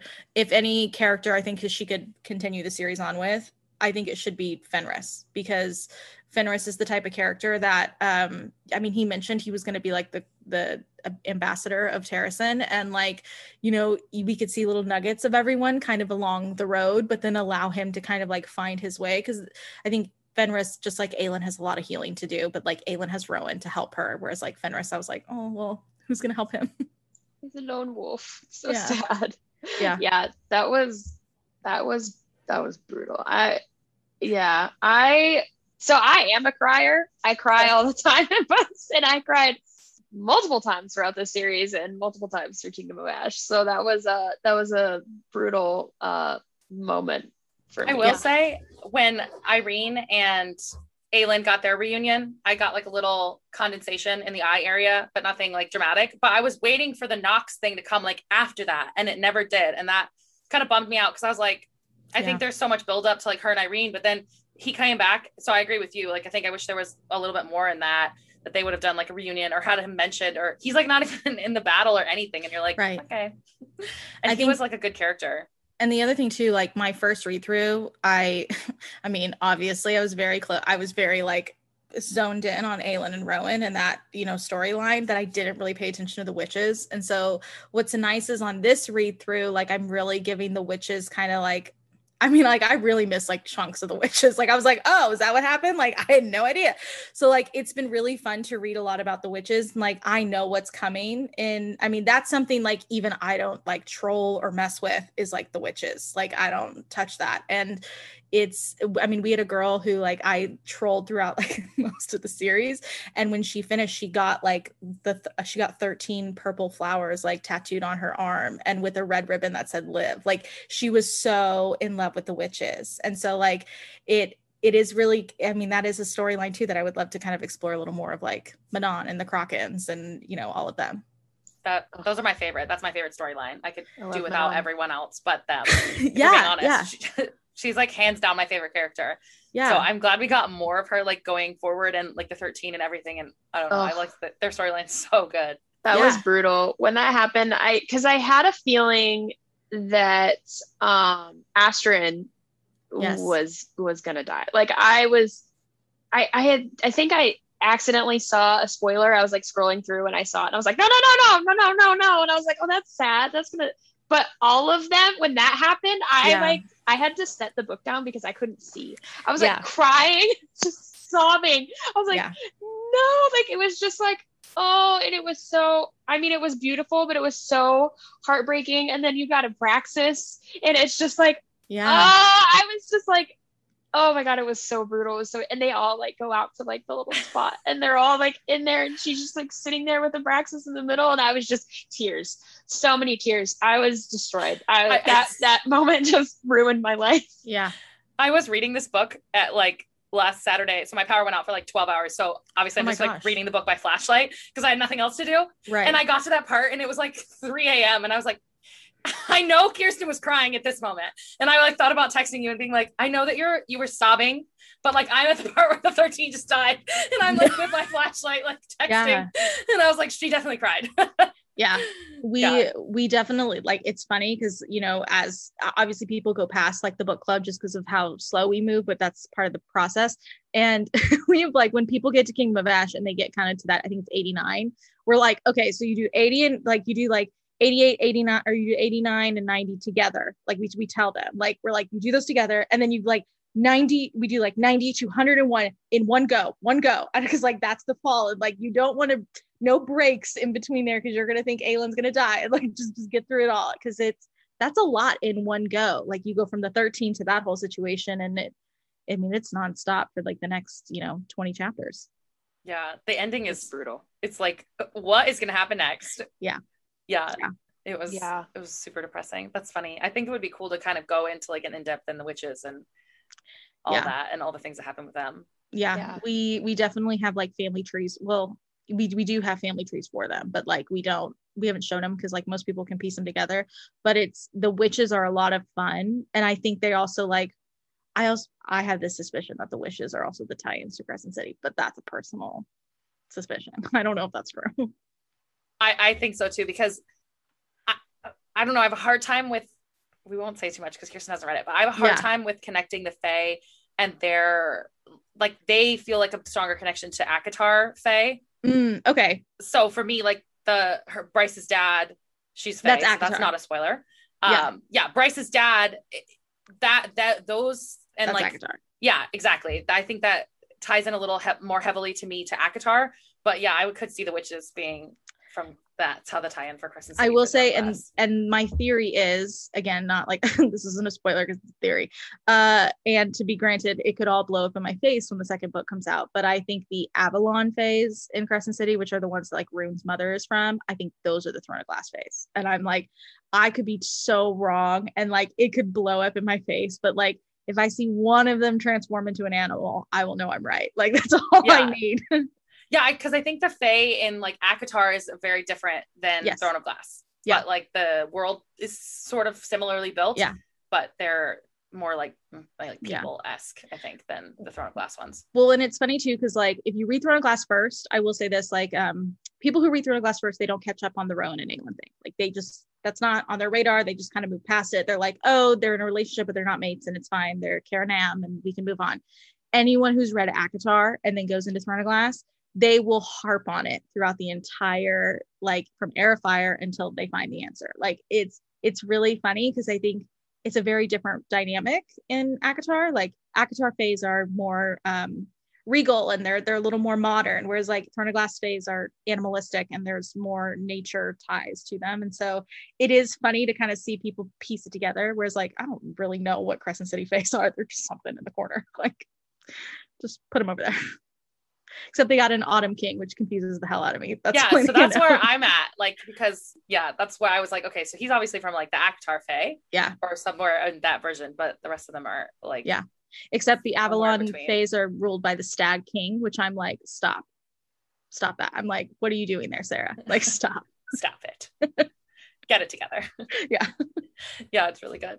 So, is there a book in the series that you could do without, or do you feel like all of them are so? I well, uh, so for my reading order, I don't recommend you start with Assassin's Blade because I think it's a hard one to start with. And for me personally, I just have I have the type of personality where I could easily DNF a book. Like it just it it I couldn't I wouldn't think twice about it and just DNF it. And I think if I'd started with Assassin's Blade, I would have and never have read the series. Um, and it's not that I don't think Assassin's Blade is important. I do, but like I think the way it was told in the five short stories, it can be difficult for people to kind of grasp or like get that connection. Um, and so I kind of wish it's I wish we could have like somehow threaded that in. And then the other thing is I love Tower of Dawn kind of for what we've brought up, but I do think there could have been a way to have tied it in with Empire Storms, like kind of given that break rather than making it two separate books. There could have been a little give and take in both so that they could have been together in one book. Um, but yeah, other than that, I mean, I, I and uh, well, and like if it was a TV show, I think it's it would be difficult for people to read like Throne of, Throne of Glass, Crown of Midnight, and not get Rowan because like you're really missing that Fae side of things. But that's like a TV show conversation. Yeah, I totally agree with the Tower of Dawn though. Like I think they they either could have made that into two books as two books, if that makes sense. Like combined the storylines and then sort of like split it in half Yeah. and added Chaol's like chapters in between the middle. Mhm. Or just had it be like a, a little bit longer of a book. Like that one be another one that's like a Yeah. thousand something pages, or make that one like the longest book. right. Yeah. exactly. I mean, I'd you say, almost yeah. got to a thousand pages in Kingdom of Ash. You might as well. Yeah, yeah. Might as well have done Empire of Storms. That's the same. Yeah. Yeah, that's true. I don't know. I really liked kind of the separate. I think just because Tower of Dawn, it was such a it was such a different world that you're in. Um, I think it may have taken because most of Empire of Storms is obviously like Skulls Bay and you know all that and the marshes and everything. So it's it's such a different world from like the Tower of Dawn, you know, world. Um, I don't know. I think it would have taken away from it if they were combined. I liked I liked how they were separated. That's just I don't know, it's just me. But um but we also did do we didn't read Assassin's Blade first. We read it third. So we read it after Crown of Midnight, right? Yeah, Crown of Midnight. Before you get really into And the story. yeah, and I'm glad we did that because it kind of separates the love interests almost. Yep. You know what I mean? So you finish with Sam, unfortunately, and then you move on to like Rowan. But Yeah. it is brutal, man. Assassin's Blade was rough. that Yeah. was that was Yeah. rough. that's was how we did though. it that's how we did it for the book club um Mhm. that was like that was my recommendation for doing it just for the exact reason you said was like we should move on from one love interest and get to the next because like the other big way that's like not putting assassin's blade first is you read it after air of fire and i was like why would you read it after meeting rowan like Yeah. i no thank you but the, the thought behind that is because queen of shadows ties so closely to assassin's blade so like to get it close together whereas i'm like no no no let's get one love interest out and move on to the next and I think that's really like the end of Celaena, t- Celaena Yes. too, is like Crown of Midnight is really where you find out that she's Aelin, and I feel like it's all the information that you needed to know who she was in the last like ten years is in Assassin's Blade and like Yeah. the person she became. So absolutely yeah, I really liked the way we read that. yeah Awesome. it's a good way Yeah. I think that's kind of all the questions we had as far as like yeah. general specific ones. Um, yeah do you have any like final thoughts or info you want to share? i mean i think i can't well first off i can't wait kearsten for you to read the rest of it because i feel like i feel like now you're gonna have so much fun i mean they're very different don't expect i will say this when you go into ACOTAR remember what you read at the end of kingdom of ash don't forget Yeah. Because um there is a part that'll come up and you'll you'll probably get emotional but just remember that you read that and uh i think it's uh i think it's a really it's a really beautiful series and and i i hope other series i hope i mean i'm sure there are other series out there that are like it um but i just think what makes Stone Glass so unique is the the interweavings and makes it really special Yeah, the details is definitely there. I think it has a little bit of everything for everyone, like we were saying. yeah But Throne of Glass is like a lot of action, a little bit of romance, and ACOTAR is a lot of romance and a little bit of action. yeah yeah Crescent Yeah. City's just a mess. Yeah, there's there's just a lot in Crescent City. That's like the best way I can say it. Yeah, it's just Yeah. read it like a murder mystery. Let's just go with that. Yeah, it's it's Zootopia. That's what Yeah. it is. definitely. But this all of Sarah's books, I feel like are this is my theory. It's like 20% world building, 60% slow burn, 20% mass chaos. Every book. Yeah. Oh, I love that. Yeah, Yeah. that's I would uh, completely agree with you. I think, and I especially think because like you're kind of right. Um, a, a lot of people when like someone will come to me and they'll be like, "Oh, I want to read Throne of Glass. Like I just read ACOTAR. What what's the big difference?" And I I give a very similar explanation to what you just gave. And with Crescent City, I think she went back to the roots of Throne of Glass, which was like really intense world building, really beautiful like storytelling. But like there's some elements of ACOTAR with the romance, which I think is really kind of nice. At least I'm hoping so with the second book. Um, and I'm a little nervous because now I'm on this train. Unlike, I mean, I got we got lucky with of Glass. We, you know, it was already out when we finished, and now I'm sucked in, and that is terrifying. to I know. about. And it sucks because like ACOTAR's not done either. So Yes. we're all like just waiting it out for the rest of that one too. yeah, Yeah, I can't imagine if I had to wait for Throne of Glass, I'd be dead. yeah. I wouldn't have I'm, made it. I'm really glad that I waited on that one. I thought ACOTAR was done. I finished uh Frost and Starlight and I was like, oh, the series is over. And then I like looked it up and I was like, it is not over. It is not over. yeah, yeah. How many books is she making it, or is it just kind of I up don't know for? she's like officially said, right? No, yeah, yeah. I, th- I think she's contracted for a total of three, but that included Silver Flames. But she could do more. I I'm of the opinion, and I know a lot of people really love ACOTAR, and that's fine. That like once these three are done, I'm kind of done with ACOTAR. Like we can move on. I really think she should go back to Throne of Glass and like give it an NA style writing because Yeah, I mean, if there's one very difficult topic we have in the Discord is because we read a lot of really spicy books, is like Rowan is always at the bottom of the list because like he just didn't get his moment to shine because it's No. a young adult book. And like I fight for that relationship like nobody's business.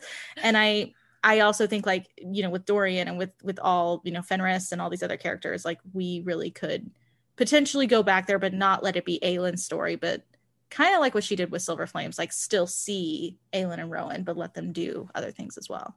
yeah, Yeah, I think that would be really cool. I would love for her mesh up of the three to be set in like the Throne of Glass. Oh, setting. yeah.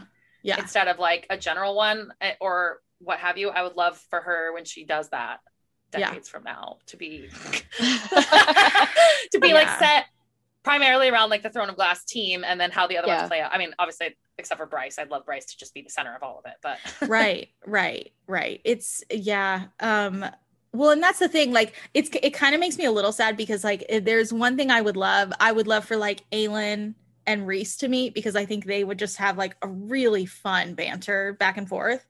And then or like Aelin and Bryce. Like I feel like Bryce would just be like, I don't like we're there's I mean, let's be honest, they're essentially the same character. It's just like Bryce is older and can cuss and like has a cell phone. And like that's the difference between the two of them. But like I think that they would and I I feel like poor Rowan would just like be out of his element, but like Hunt would be like, let's just go get a beer. Like let's, let's just ignore all of yes, this. definitely. Like, it's fine. And and I I also think like Feyre and Rowan would get along very well. Like they would just be like, well, they're fine. Like let them All do their thing. fine.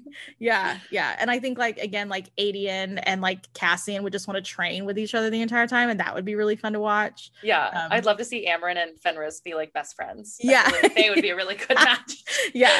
And I feel like as and like Lorcan would be very confused Oh, because God. like Lorcan has the shadow powers as well, and he'd be as would just be like, I don't know what to do with you. Like, like what is yours compared to mine? Like, I don't Right. understand what the difference is. Um, yeah, but yeah there it's it's she really i think that's the other thing like the the one thing and i wonder if like the cadre played like a part in this but like the inner circle she did such a good job of describing that relationship which you're gonna have so much fun reading but like uh I feel like the cadre could have gotten to that moment if we had seen them like 100 years down the line. Like that is the cadre in 100 years. Yeah. Whereas like right now we're at the beginning of that relationship.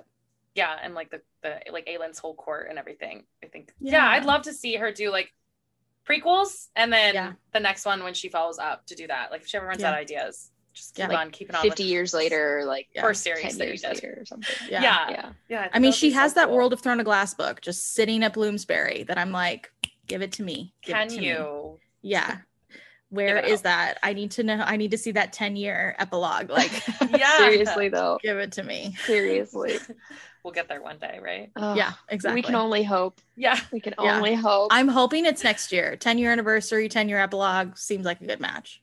Definitely. that would definitely make sense. That would be awesome. Oh my gosh, can you imagine? Oh, I Yeah. just want to know what happens to Fenris. Yeah, yeah. I have like, and then I also just like really want to know what Aelin and Rowan's children's name uh, names are. Like, we know they had a girl first, like obviously because of Rowan's dream. Like, give me Yeah. the name. Yeah. Like, let me know. yeah, what did they name her? I love all the fan art of like all of the like kids like grown Mhm. up like oh, and it's just like so I don't know. I I love this community and I love how everyone has such like a um such love for these books Yeah. to the point of just like they're so invested and it's so amazing and it's it's so funny because like people who maybe don't read as much or like or maybe outsiders looking in are like these people are crazy but it, like Yeah. it's just i don't know it's so great and it's such an amazing community and it's um i love how there's just so many different ways that people interpret the books or you know there's obviously it always breaks my heart when when you know i saw a tiktok the other day where um someone was like doing like swipe left or right on these like certain books or whatever like popular books and they like swiped left on uh ninth house which i really love. And they Okay. like swiped they're like i didn't really like this book. I thought it was really boring. And i was like oh like it like broke my heart. And i was Oh, just like i was like really? It, but you know and it's but it's always so great to see like different opinions and everyone's different takes on you know what is going on in the future. You'll read like people's like oh this is this is how i see them in the future and like Yeah. oh that makes sense and it's Yeah. like or they'll bring things up and you're just like oh no like it just like breaks your heart and Yeah. um, I, love I have it, though. the behind like behind me. I have the tiny little ink fay. It's uh Rowan and Aelin's daughter with like Rhys and Feyre's son like together, and like it's it's next to Kingdom of Ash on next to my Funko Pop of like Rowan in a bathtub. So like they're next to each other, but like it's like kind of my like little hidden thing of like you know I, I've kind of kept on the bookshelf. You really can't see it unless like I point it out, but it's it's there for like when we get to Kingdom of Ash because it's like you know hopefully one day they did meet each other and like they kind of got to to interact. I mean, if they existed, but you know, my head they do. So whatever. Yeah, definitely they exist for sure. Yeah. Yeah.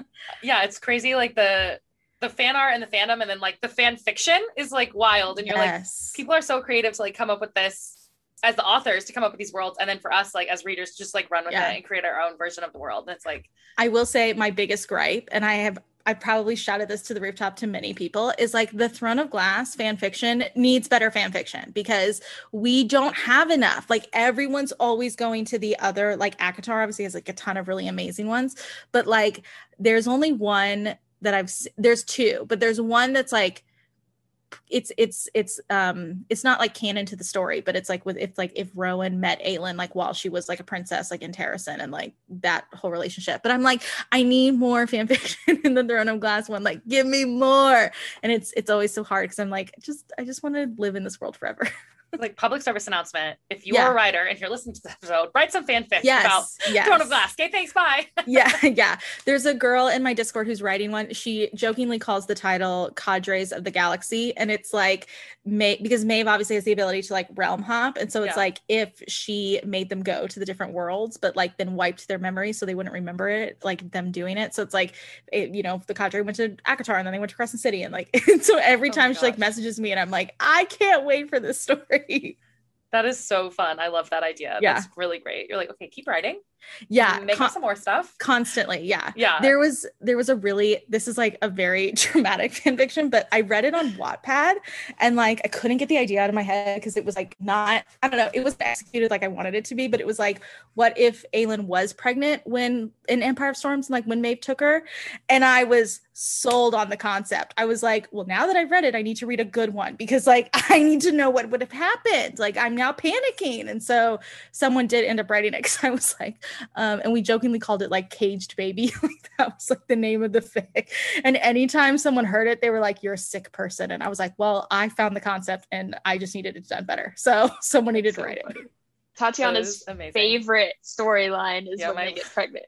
my least favorite trope is children. I like hate them I hate babies like in general. Um, it's a really terrible thing to say, but I just like don't like children. I hate the idea of like living happily ever after. I almost just like flipped through the part in ACOSF. Like I was just like, I'm done. Oh well, I don't okay. need this. pro- okay, I will say that ACOSF one, I was like, oh, so we're reading Breaking Dawn. Got yeah, it. yeah, yeah, yeah. like that's what we're getting at. But like that part too, I was just like, I'm done. Like I I almost didn't read the last Twilight because it's about a baby. Like I was I like, I'm out. I'm just done. I'm like, that was hard. That was I quit. yeah. Also, your name is so dumb. Um, well, uh, it was so funny when like you find out that um that like Yrene's pregnant. I was like, oh, Todd's gonna love my this. eyes. I And just, she like- texts me. She's like, what the hell? And I'm I- like, yep, I knew you were gonna love that. I just sent her a picture of the part where she's like gently puts her hand on her stomach, and I was like, "We're kidding, right?" I was like, "I'm so done." that was well, and that was really hard because like I it yeah, I Yeah. hmm again would love to know. It's just it's just like such bad like the Aelin first off if that had actually happened like if Aelin was actually pregnant when they had captured her I would have thrown a fit. Like Yeah, I think I that's why I was like okay it's in fan fiction it's not real that's fine. But like the Yrene one it just it kind of well and like jokingly again because we know what happens like when we've been in the beginning of Tower of Dawn when she's like does your manhood work and I like and, you know in the book club session I was like don't worry it works Yeah. like like it's fine it's just Everything's fine. it just uh, yeah I don't think it added anything to her character, and I'm glad that like she didn't. didn't dramatically give birth at the end. So that was okay with me. But that's like my least favorite. I'm so worried. This is a side note, but I'm very worried that what's going to happen next in From Blood and Ash is that Poppy's going to be pregnant, and I will just be done. Like I will, I will Oh. give up the book. Yeah, I have a feeling it's going Oh. to come up. I do. really I- Yeah. I think the only time it's acceptable for that to happen is literally like the last. I'm a very like old school romance where it's like the last two pages is like they found out they had a baby and that's And they're like, like, or walk they're off into pregnant the sunset. and they, they walk off into the sunset. That's like for me that's the only time it's acceptable because I don't I don't know it, it's just I don't mind it but I also don't think it adds very much. Well and the frustrating one about the the silver flames one was that it was told in the point of view of someone who didn't like the relationship. Yeah. that was the frustrating part. Yeah and i don't know. I, I just had a hard time with like their storyline in that and i was like this Oh, is yeah, yeah. unnecessary. Like i was just like just yeah. Mm, if nobody if cares. there's- yeah there's that could be for when you get to Yeah. silver flame let me know well let's chat about it then because there's like a part that like I was so wanting in Silver Flames and like it was teased and I was so excited and Yeah. then and then then it was nothing and I, like oh so he just forgave like oh we're just gonna forget no we're Yeah. not gonna have a confrontation that was clearly like years in the making like right fine yeah like yeah, would that agree. was frustrating so i i was worried about that happening in this one when Oh, Yrene yeah. got pregnant and i was like are we kidding but yeah I would I would agree. The only thing I will say is like I'm irritated that I don't know what the baby was. Like I Yeah. secretly hope it was a girl just because I feel like Chaol does not know how to deal with a woman and like I would love for him to have a daughter and I think that would be a really fun relationship be- to see he- him. Yeah, he would go from like being terrified of well, he's still terrified of women, but like when he it reminds me, he kind of and I hate to make this reference because I don't like Mal, but he reminds me of Mal in the aspect of like Yes. I'm terrified where he's like he's like Grisha women terrify me and I'm like, yeah, we know, we're aware. Like we all know Mal. you We Yeah. know. Yeah. Whereas like Chaol was kind of in the same like boat where he's like, Fey women scare me, and I'm like, no shit. Like women in general scare you. Like we, we yeah we know what's going yeah nope i'm i'm with you on that and i think and also just like the idea too of him having a daughter and like i know like aelin and dorian would be like clearly fawning over that child and like you know sending all these gifts and Chaol would be like it's my kid and they'd be Yeah. like no it isn't it's fine like taking taking her off and Yrene's like she's with she's with the queen and king like it's fine Yeah. yeah, he would That definitely be like like a daughter dad. Like he would Yeah, he would definitely he would, like, he would need a daughter. But like I can just imagine him going from like being terrified of women to like being like the ultimate feminist and like Yeah. protecting his daughter. Like Yeah. that's how I just imagine that like Yeah. progression of him. Like yeah he went from being kind of annoying and terrible not terrible but like kind of annoying and terrified of women to like being the ultimate feminist Yeah. and supporting Yeah. his daughter and all of her um all of her endeavors of being an amazing healer like her mom Yeah. like that's that's headcanon for I me I also just like love the idea too of like one day like Dorian is watching her and like watching the daughter, and then you know Chaol goes to like pick her up, but Manon actually has her, and like she's like on the Wyvern like flying around, and Chaol's like, I didn't agree to this. Like, I was okay with phase, but witches is where the line drops. yeah. yeah and her and Abraxos are like best friends like That's so best true. friends Someone could write Because fan Abraxos about that. loves kids. We all know Right. Abraxos loves oh, kids. Abraxos is everything so he is the funny. the animal sidekick that we all deserve and yeah, i love him so much I she does a great job with the sidekicks. The animal He's sidekicks. definitely like How to Train Your Dragon. Like that's any. Ugh, he's put so- toothless Yeah, Yeah. he's he literally is he was he's toothless.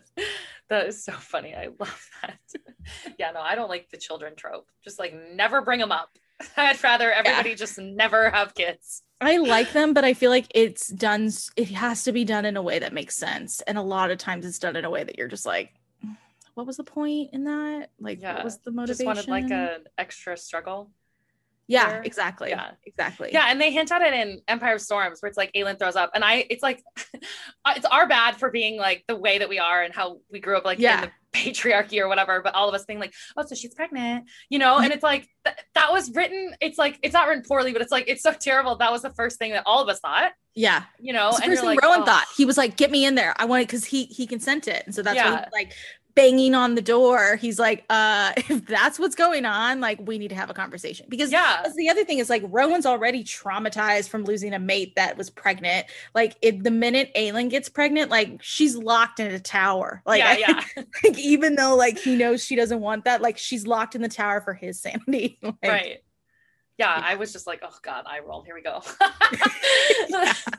That would have been tough. Like I like that's the other thing. Like I, the idea of her getting pregnant in that moment would have been fun. It would have been a fun storyline, but I did not want a Kingdom of Ash of Aelin pregnant or Aelin carrying around a kid. Like, no, thank you. No, thank you. but I like like her thing. being in the coffin like being Oh pre- how that would have been just a horrible horrible horrible just like yeah. oh that would have Well, just added and it made me it kind of freaked me out too because like and we've uh, i've had people come to me and they're like do you need to tell me something like a trigger warning for kingdom of ash because because of the way some of the the torturing of Ka- with Cairn like you don't really know like what you know what's going to occur and i was like no but i definitely thought that something bad was going to happen to her like it crossed my mind and i freak i was like this better not go down the way i think it is because i emotionally cannot handle this and i know aelin can't emotionally handle this so like thank god it didn't but like it definitely goes down that route a few times.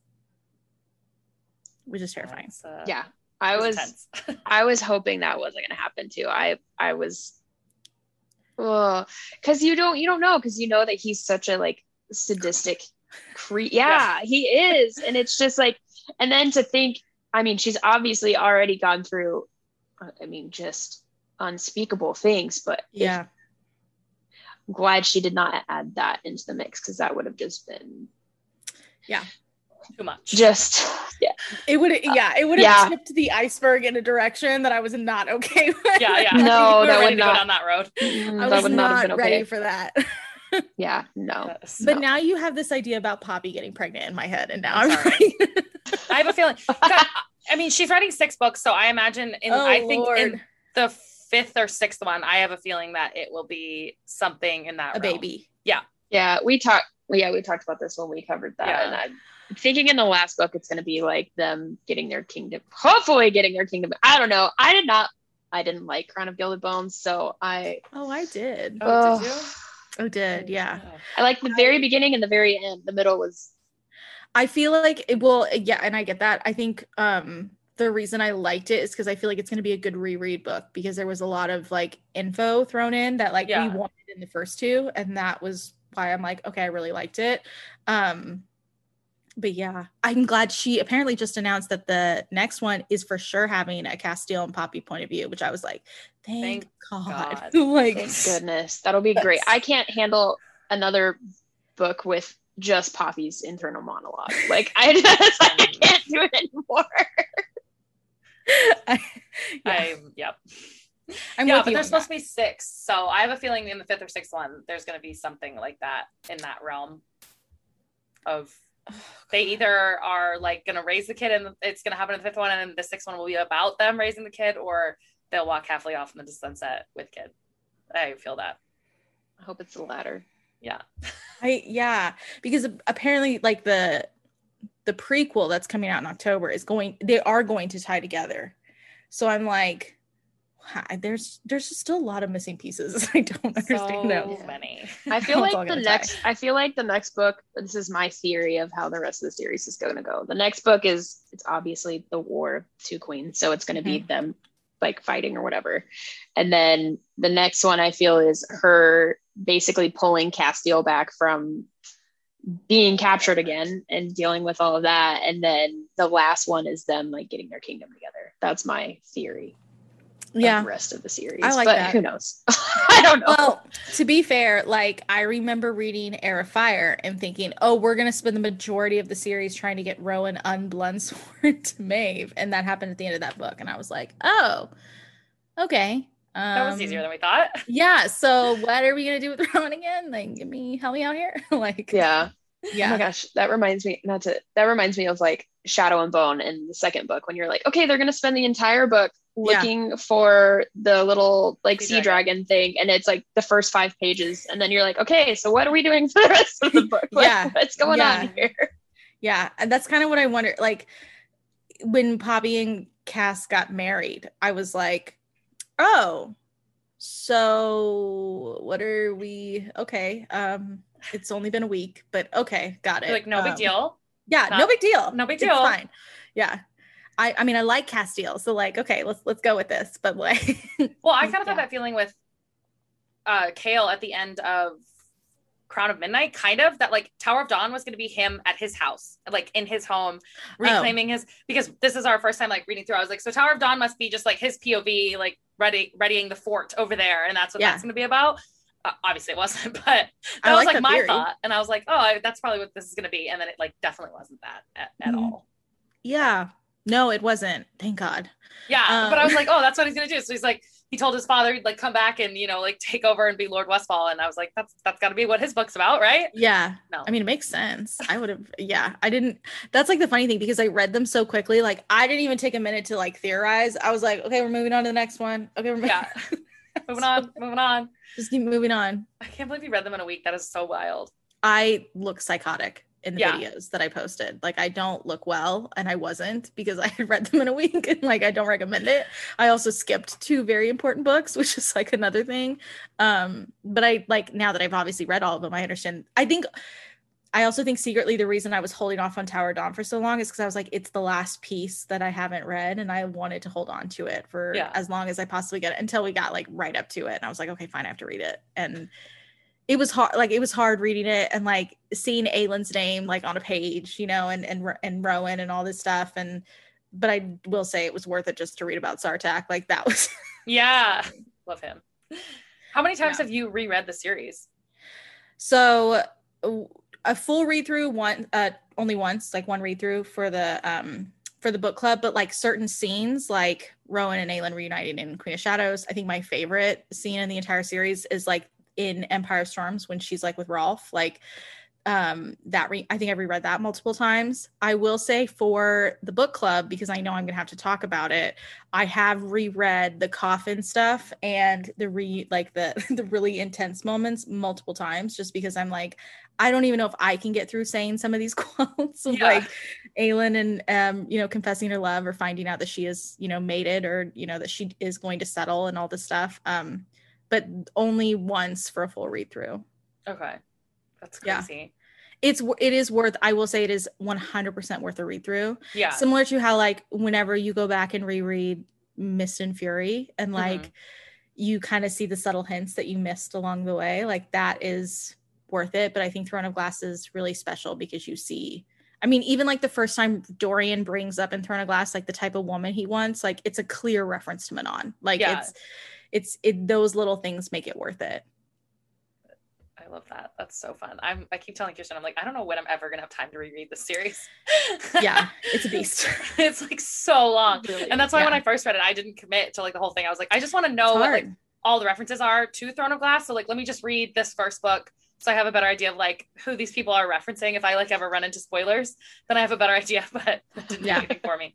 Well, and then it's hard too because you still don't know who Aelin is. Like, Yeah, you still yeah, don't know who Rowan is. I mean, most of the time when people start Throne of Glass, they're like, "So who's Aelin?" And I'm like, "Well, she's another character." And they're like, "But wait, isn't isn't Aelin and Celaena the same person?" And and I I will lie through my teeth and I'll be like, "No, they're not," because they're technically not the same person. They definitely Yeah. have very personalities. And and then anytime someone was like.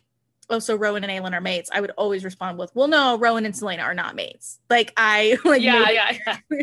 like lying through my teeth the best I could. And you know, it was hard, but like she she did a really good job of like I mean, I think that's the other thing. Like finding out Rowan and Aelin are mates are not is not the answer you want in that moment because it makes it 10 times harder to find out that like she weaved his brain in a way that like he just he couldn't see through it. And oh god, it's just that was like the again, we're gonna get that in Crescent City. I just know it. Oh yeah, it's gonna be rough. Yeah. There's a lot in that. I'm not ready Yeah. for the next one. I'm like, I don't even know what this is gonna be about. Oh, No. it's yeah. I again, I haven't, I haven't read those, so I'm, I'm excited to get to them, but I'm also like, yeah. oh, Luckily, I mentally was- preparing. I Yeah. will say, like, she did a good job wrapping up Crescent City in a way that, like, it had a cliffhanger, but it wasn't that bad. And Yeah. it, like, the epilogue made you question things more than anything. Right. But, like, if I, for a second there, I was like, look, if we get an Aelin in the coffin, I'm out. Like, Yeah, I yeah. was like, I was like, She did a good job being like, okay, so it's gonna take me a couple years to write this next one. I'll just like give them something Yeah. to live for, but like Yeah. it's not gonna be too bad. yeah, exactly. yeah, It's, kind of funny. Yeah. I thought it was a standalone for a minute. Like while I was reading it, those last few chapters, I was like, oh, so it's just gonna end here. Like that, that's fine. Yeah. Like it could be Yeah. okay. And then you Yeah. read the epilogue, and you're like, okay, never mind. Yeah. Definitely not. it's yeah and it yeah and i'm nervous definitely i don't even know if it'll be the second one that'll break my heart i'm a little worried it's the third one like i think the second one will be fine Yeah. and we'll and we may get some sort of like happily ever after and then like it's gonna be the third one that's gonna really kill me and Yeah. i am not ready for that I don't. I yeah. That's an emotional Yeah. roller coaster of a book.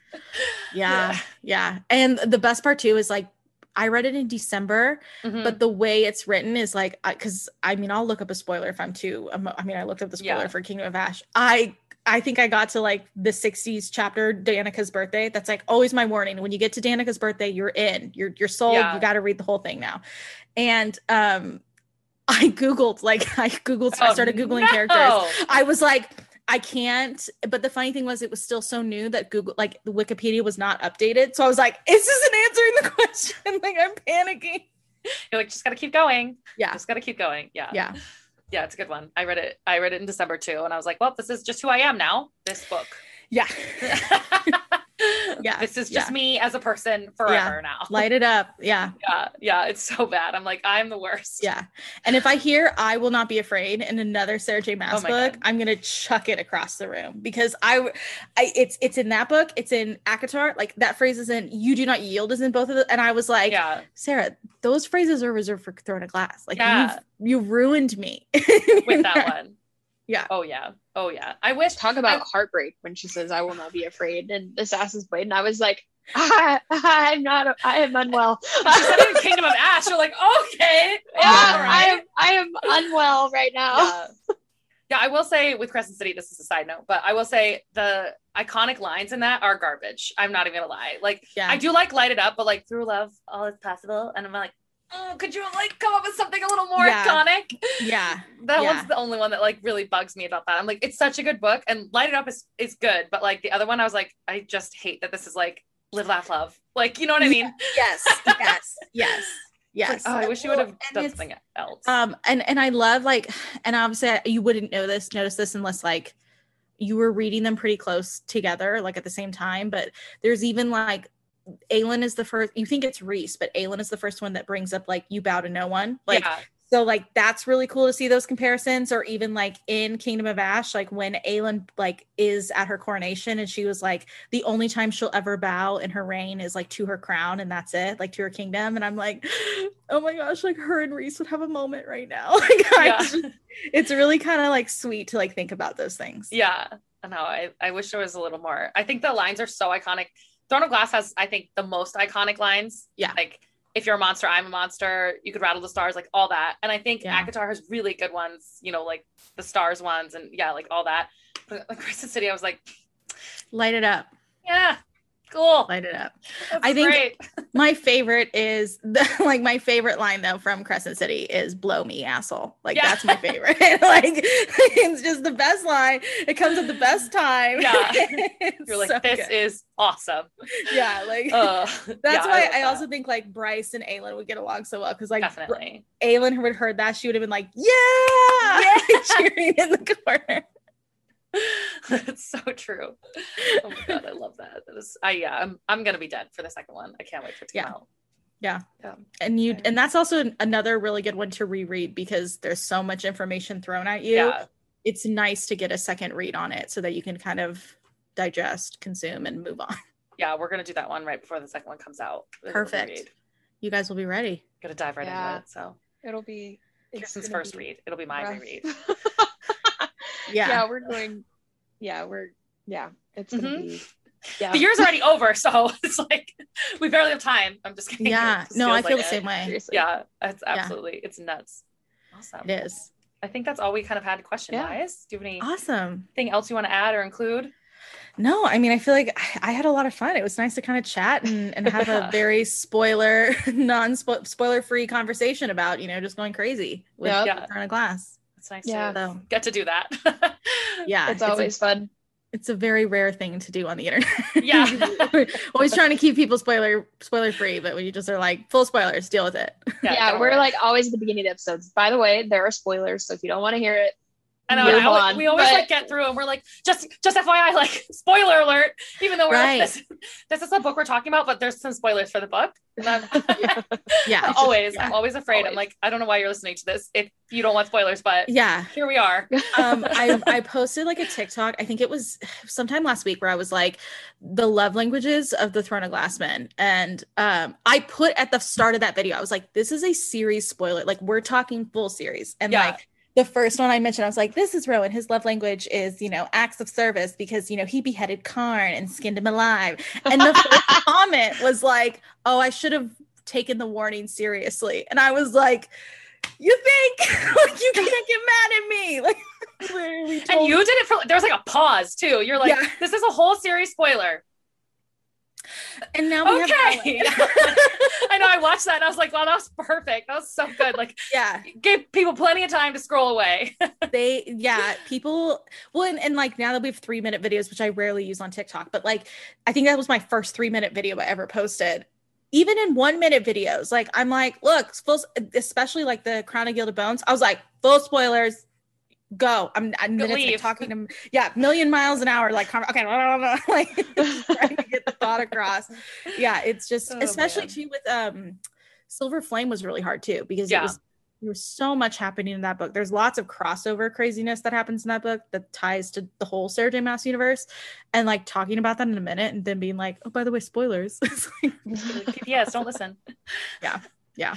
Yeah, So. that was awesome. I love that. Cool. Yeah. Well, we appreciate you coming on and chatting with us. yeah. This was really fun to talk all the whole series as a whole because I oh, feel lot like it has been quite the adventure for us to read it I'm over the last two months. So It's been a process for sure. Yeah. Hey, look, biggest series, you're done. You can move on to the small guys. So yeah, yeah, there we exactly.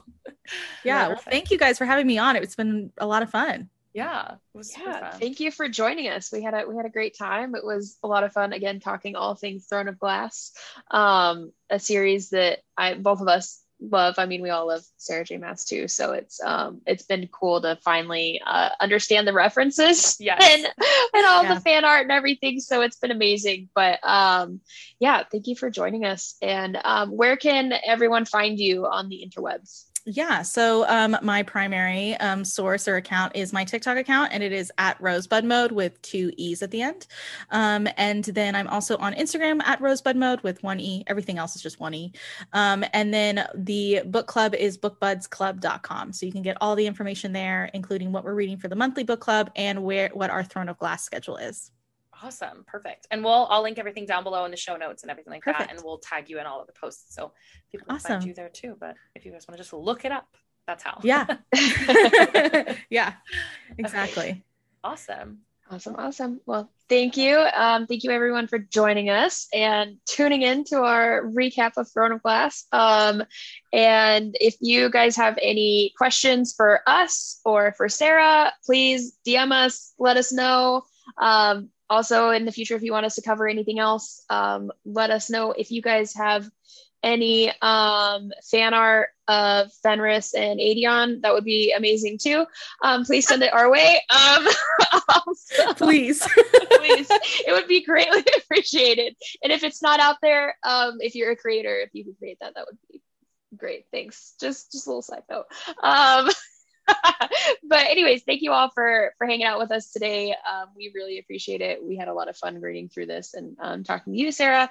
And um, yeah, so hope everyone has a wonderful rest of your week. And I think I think that's that's all we have for you guys this week. Any other announcements, Tot? Yeah, I don't think so. I think that's all we've got. We have a rough schedule of blood and honey, gods and monsters over the next few weeks, and then some other like bonus things coming up. So Yep. we'll let you guys know when that comes around. That's about it. Thank you guys. Thank you. Bye. Bye.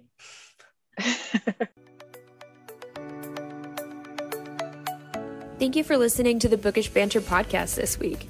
We would appreciate it if you would subscribe and leave a five star review. Thank you once again, and we'll see you all next week.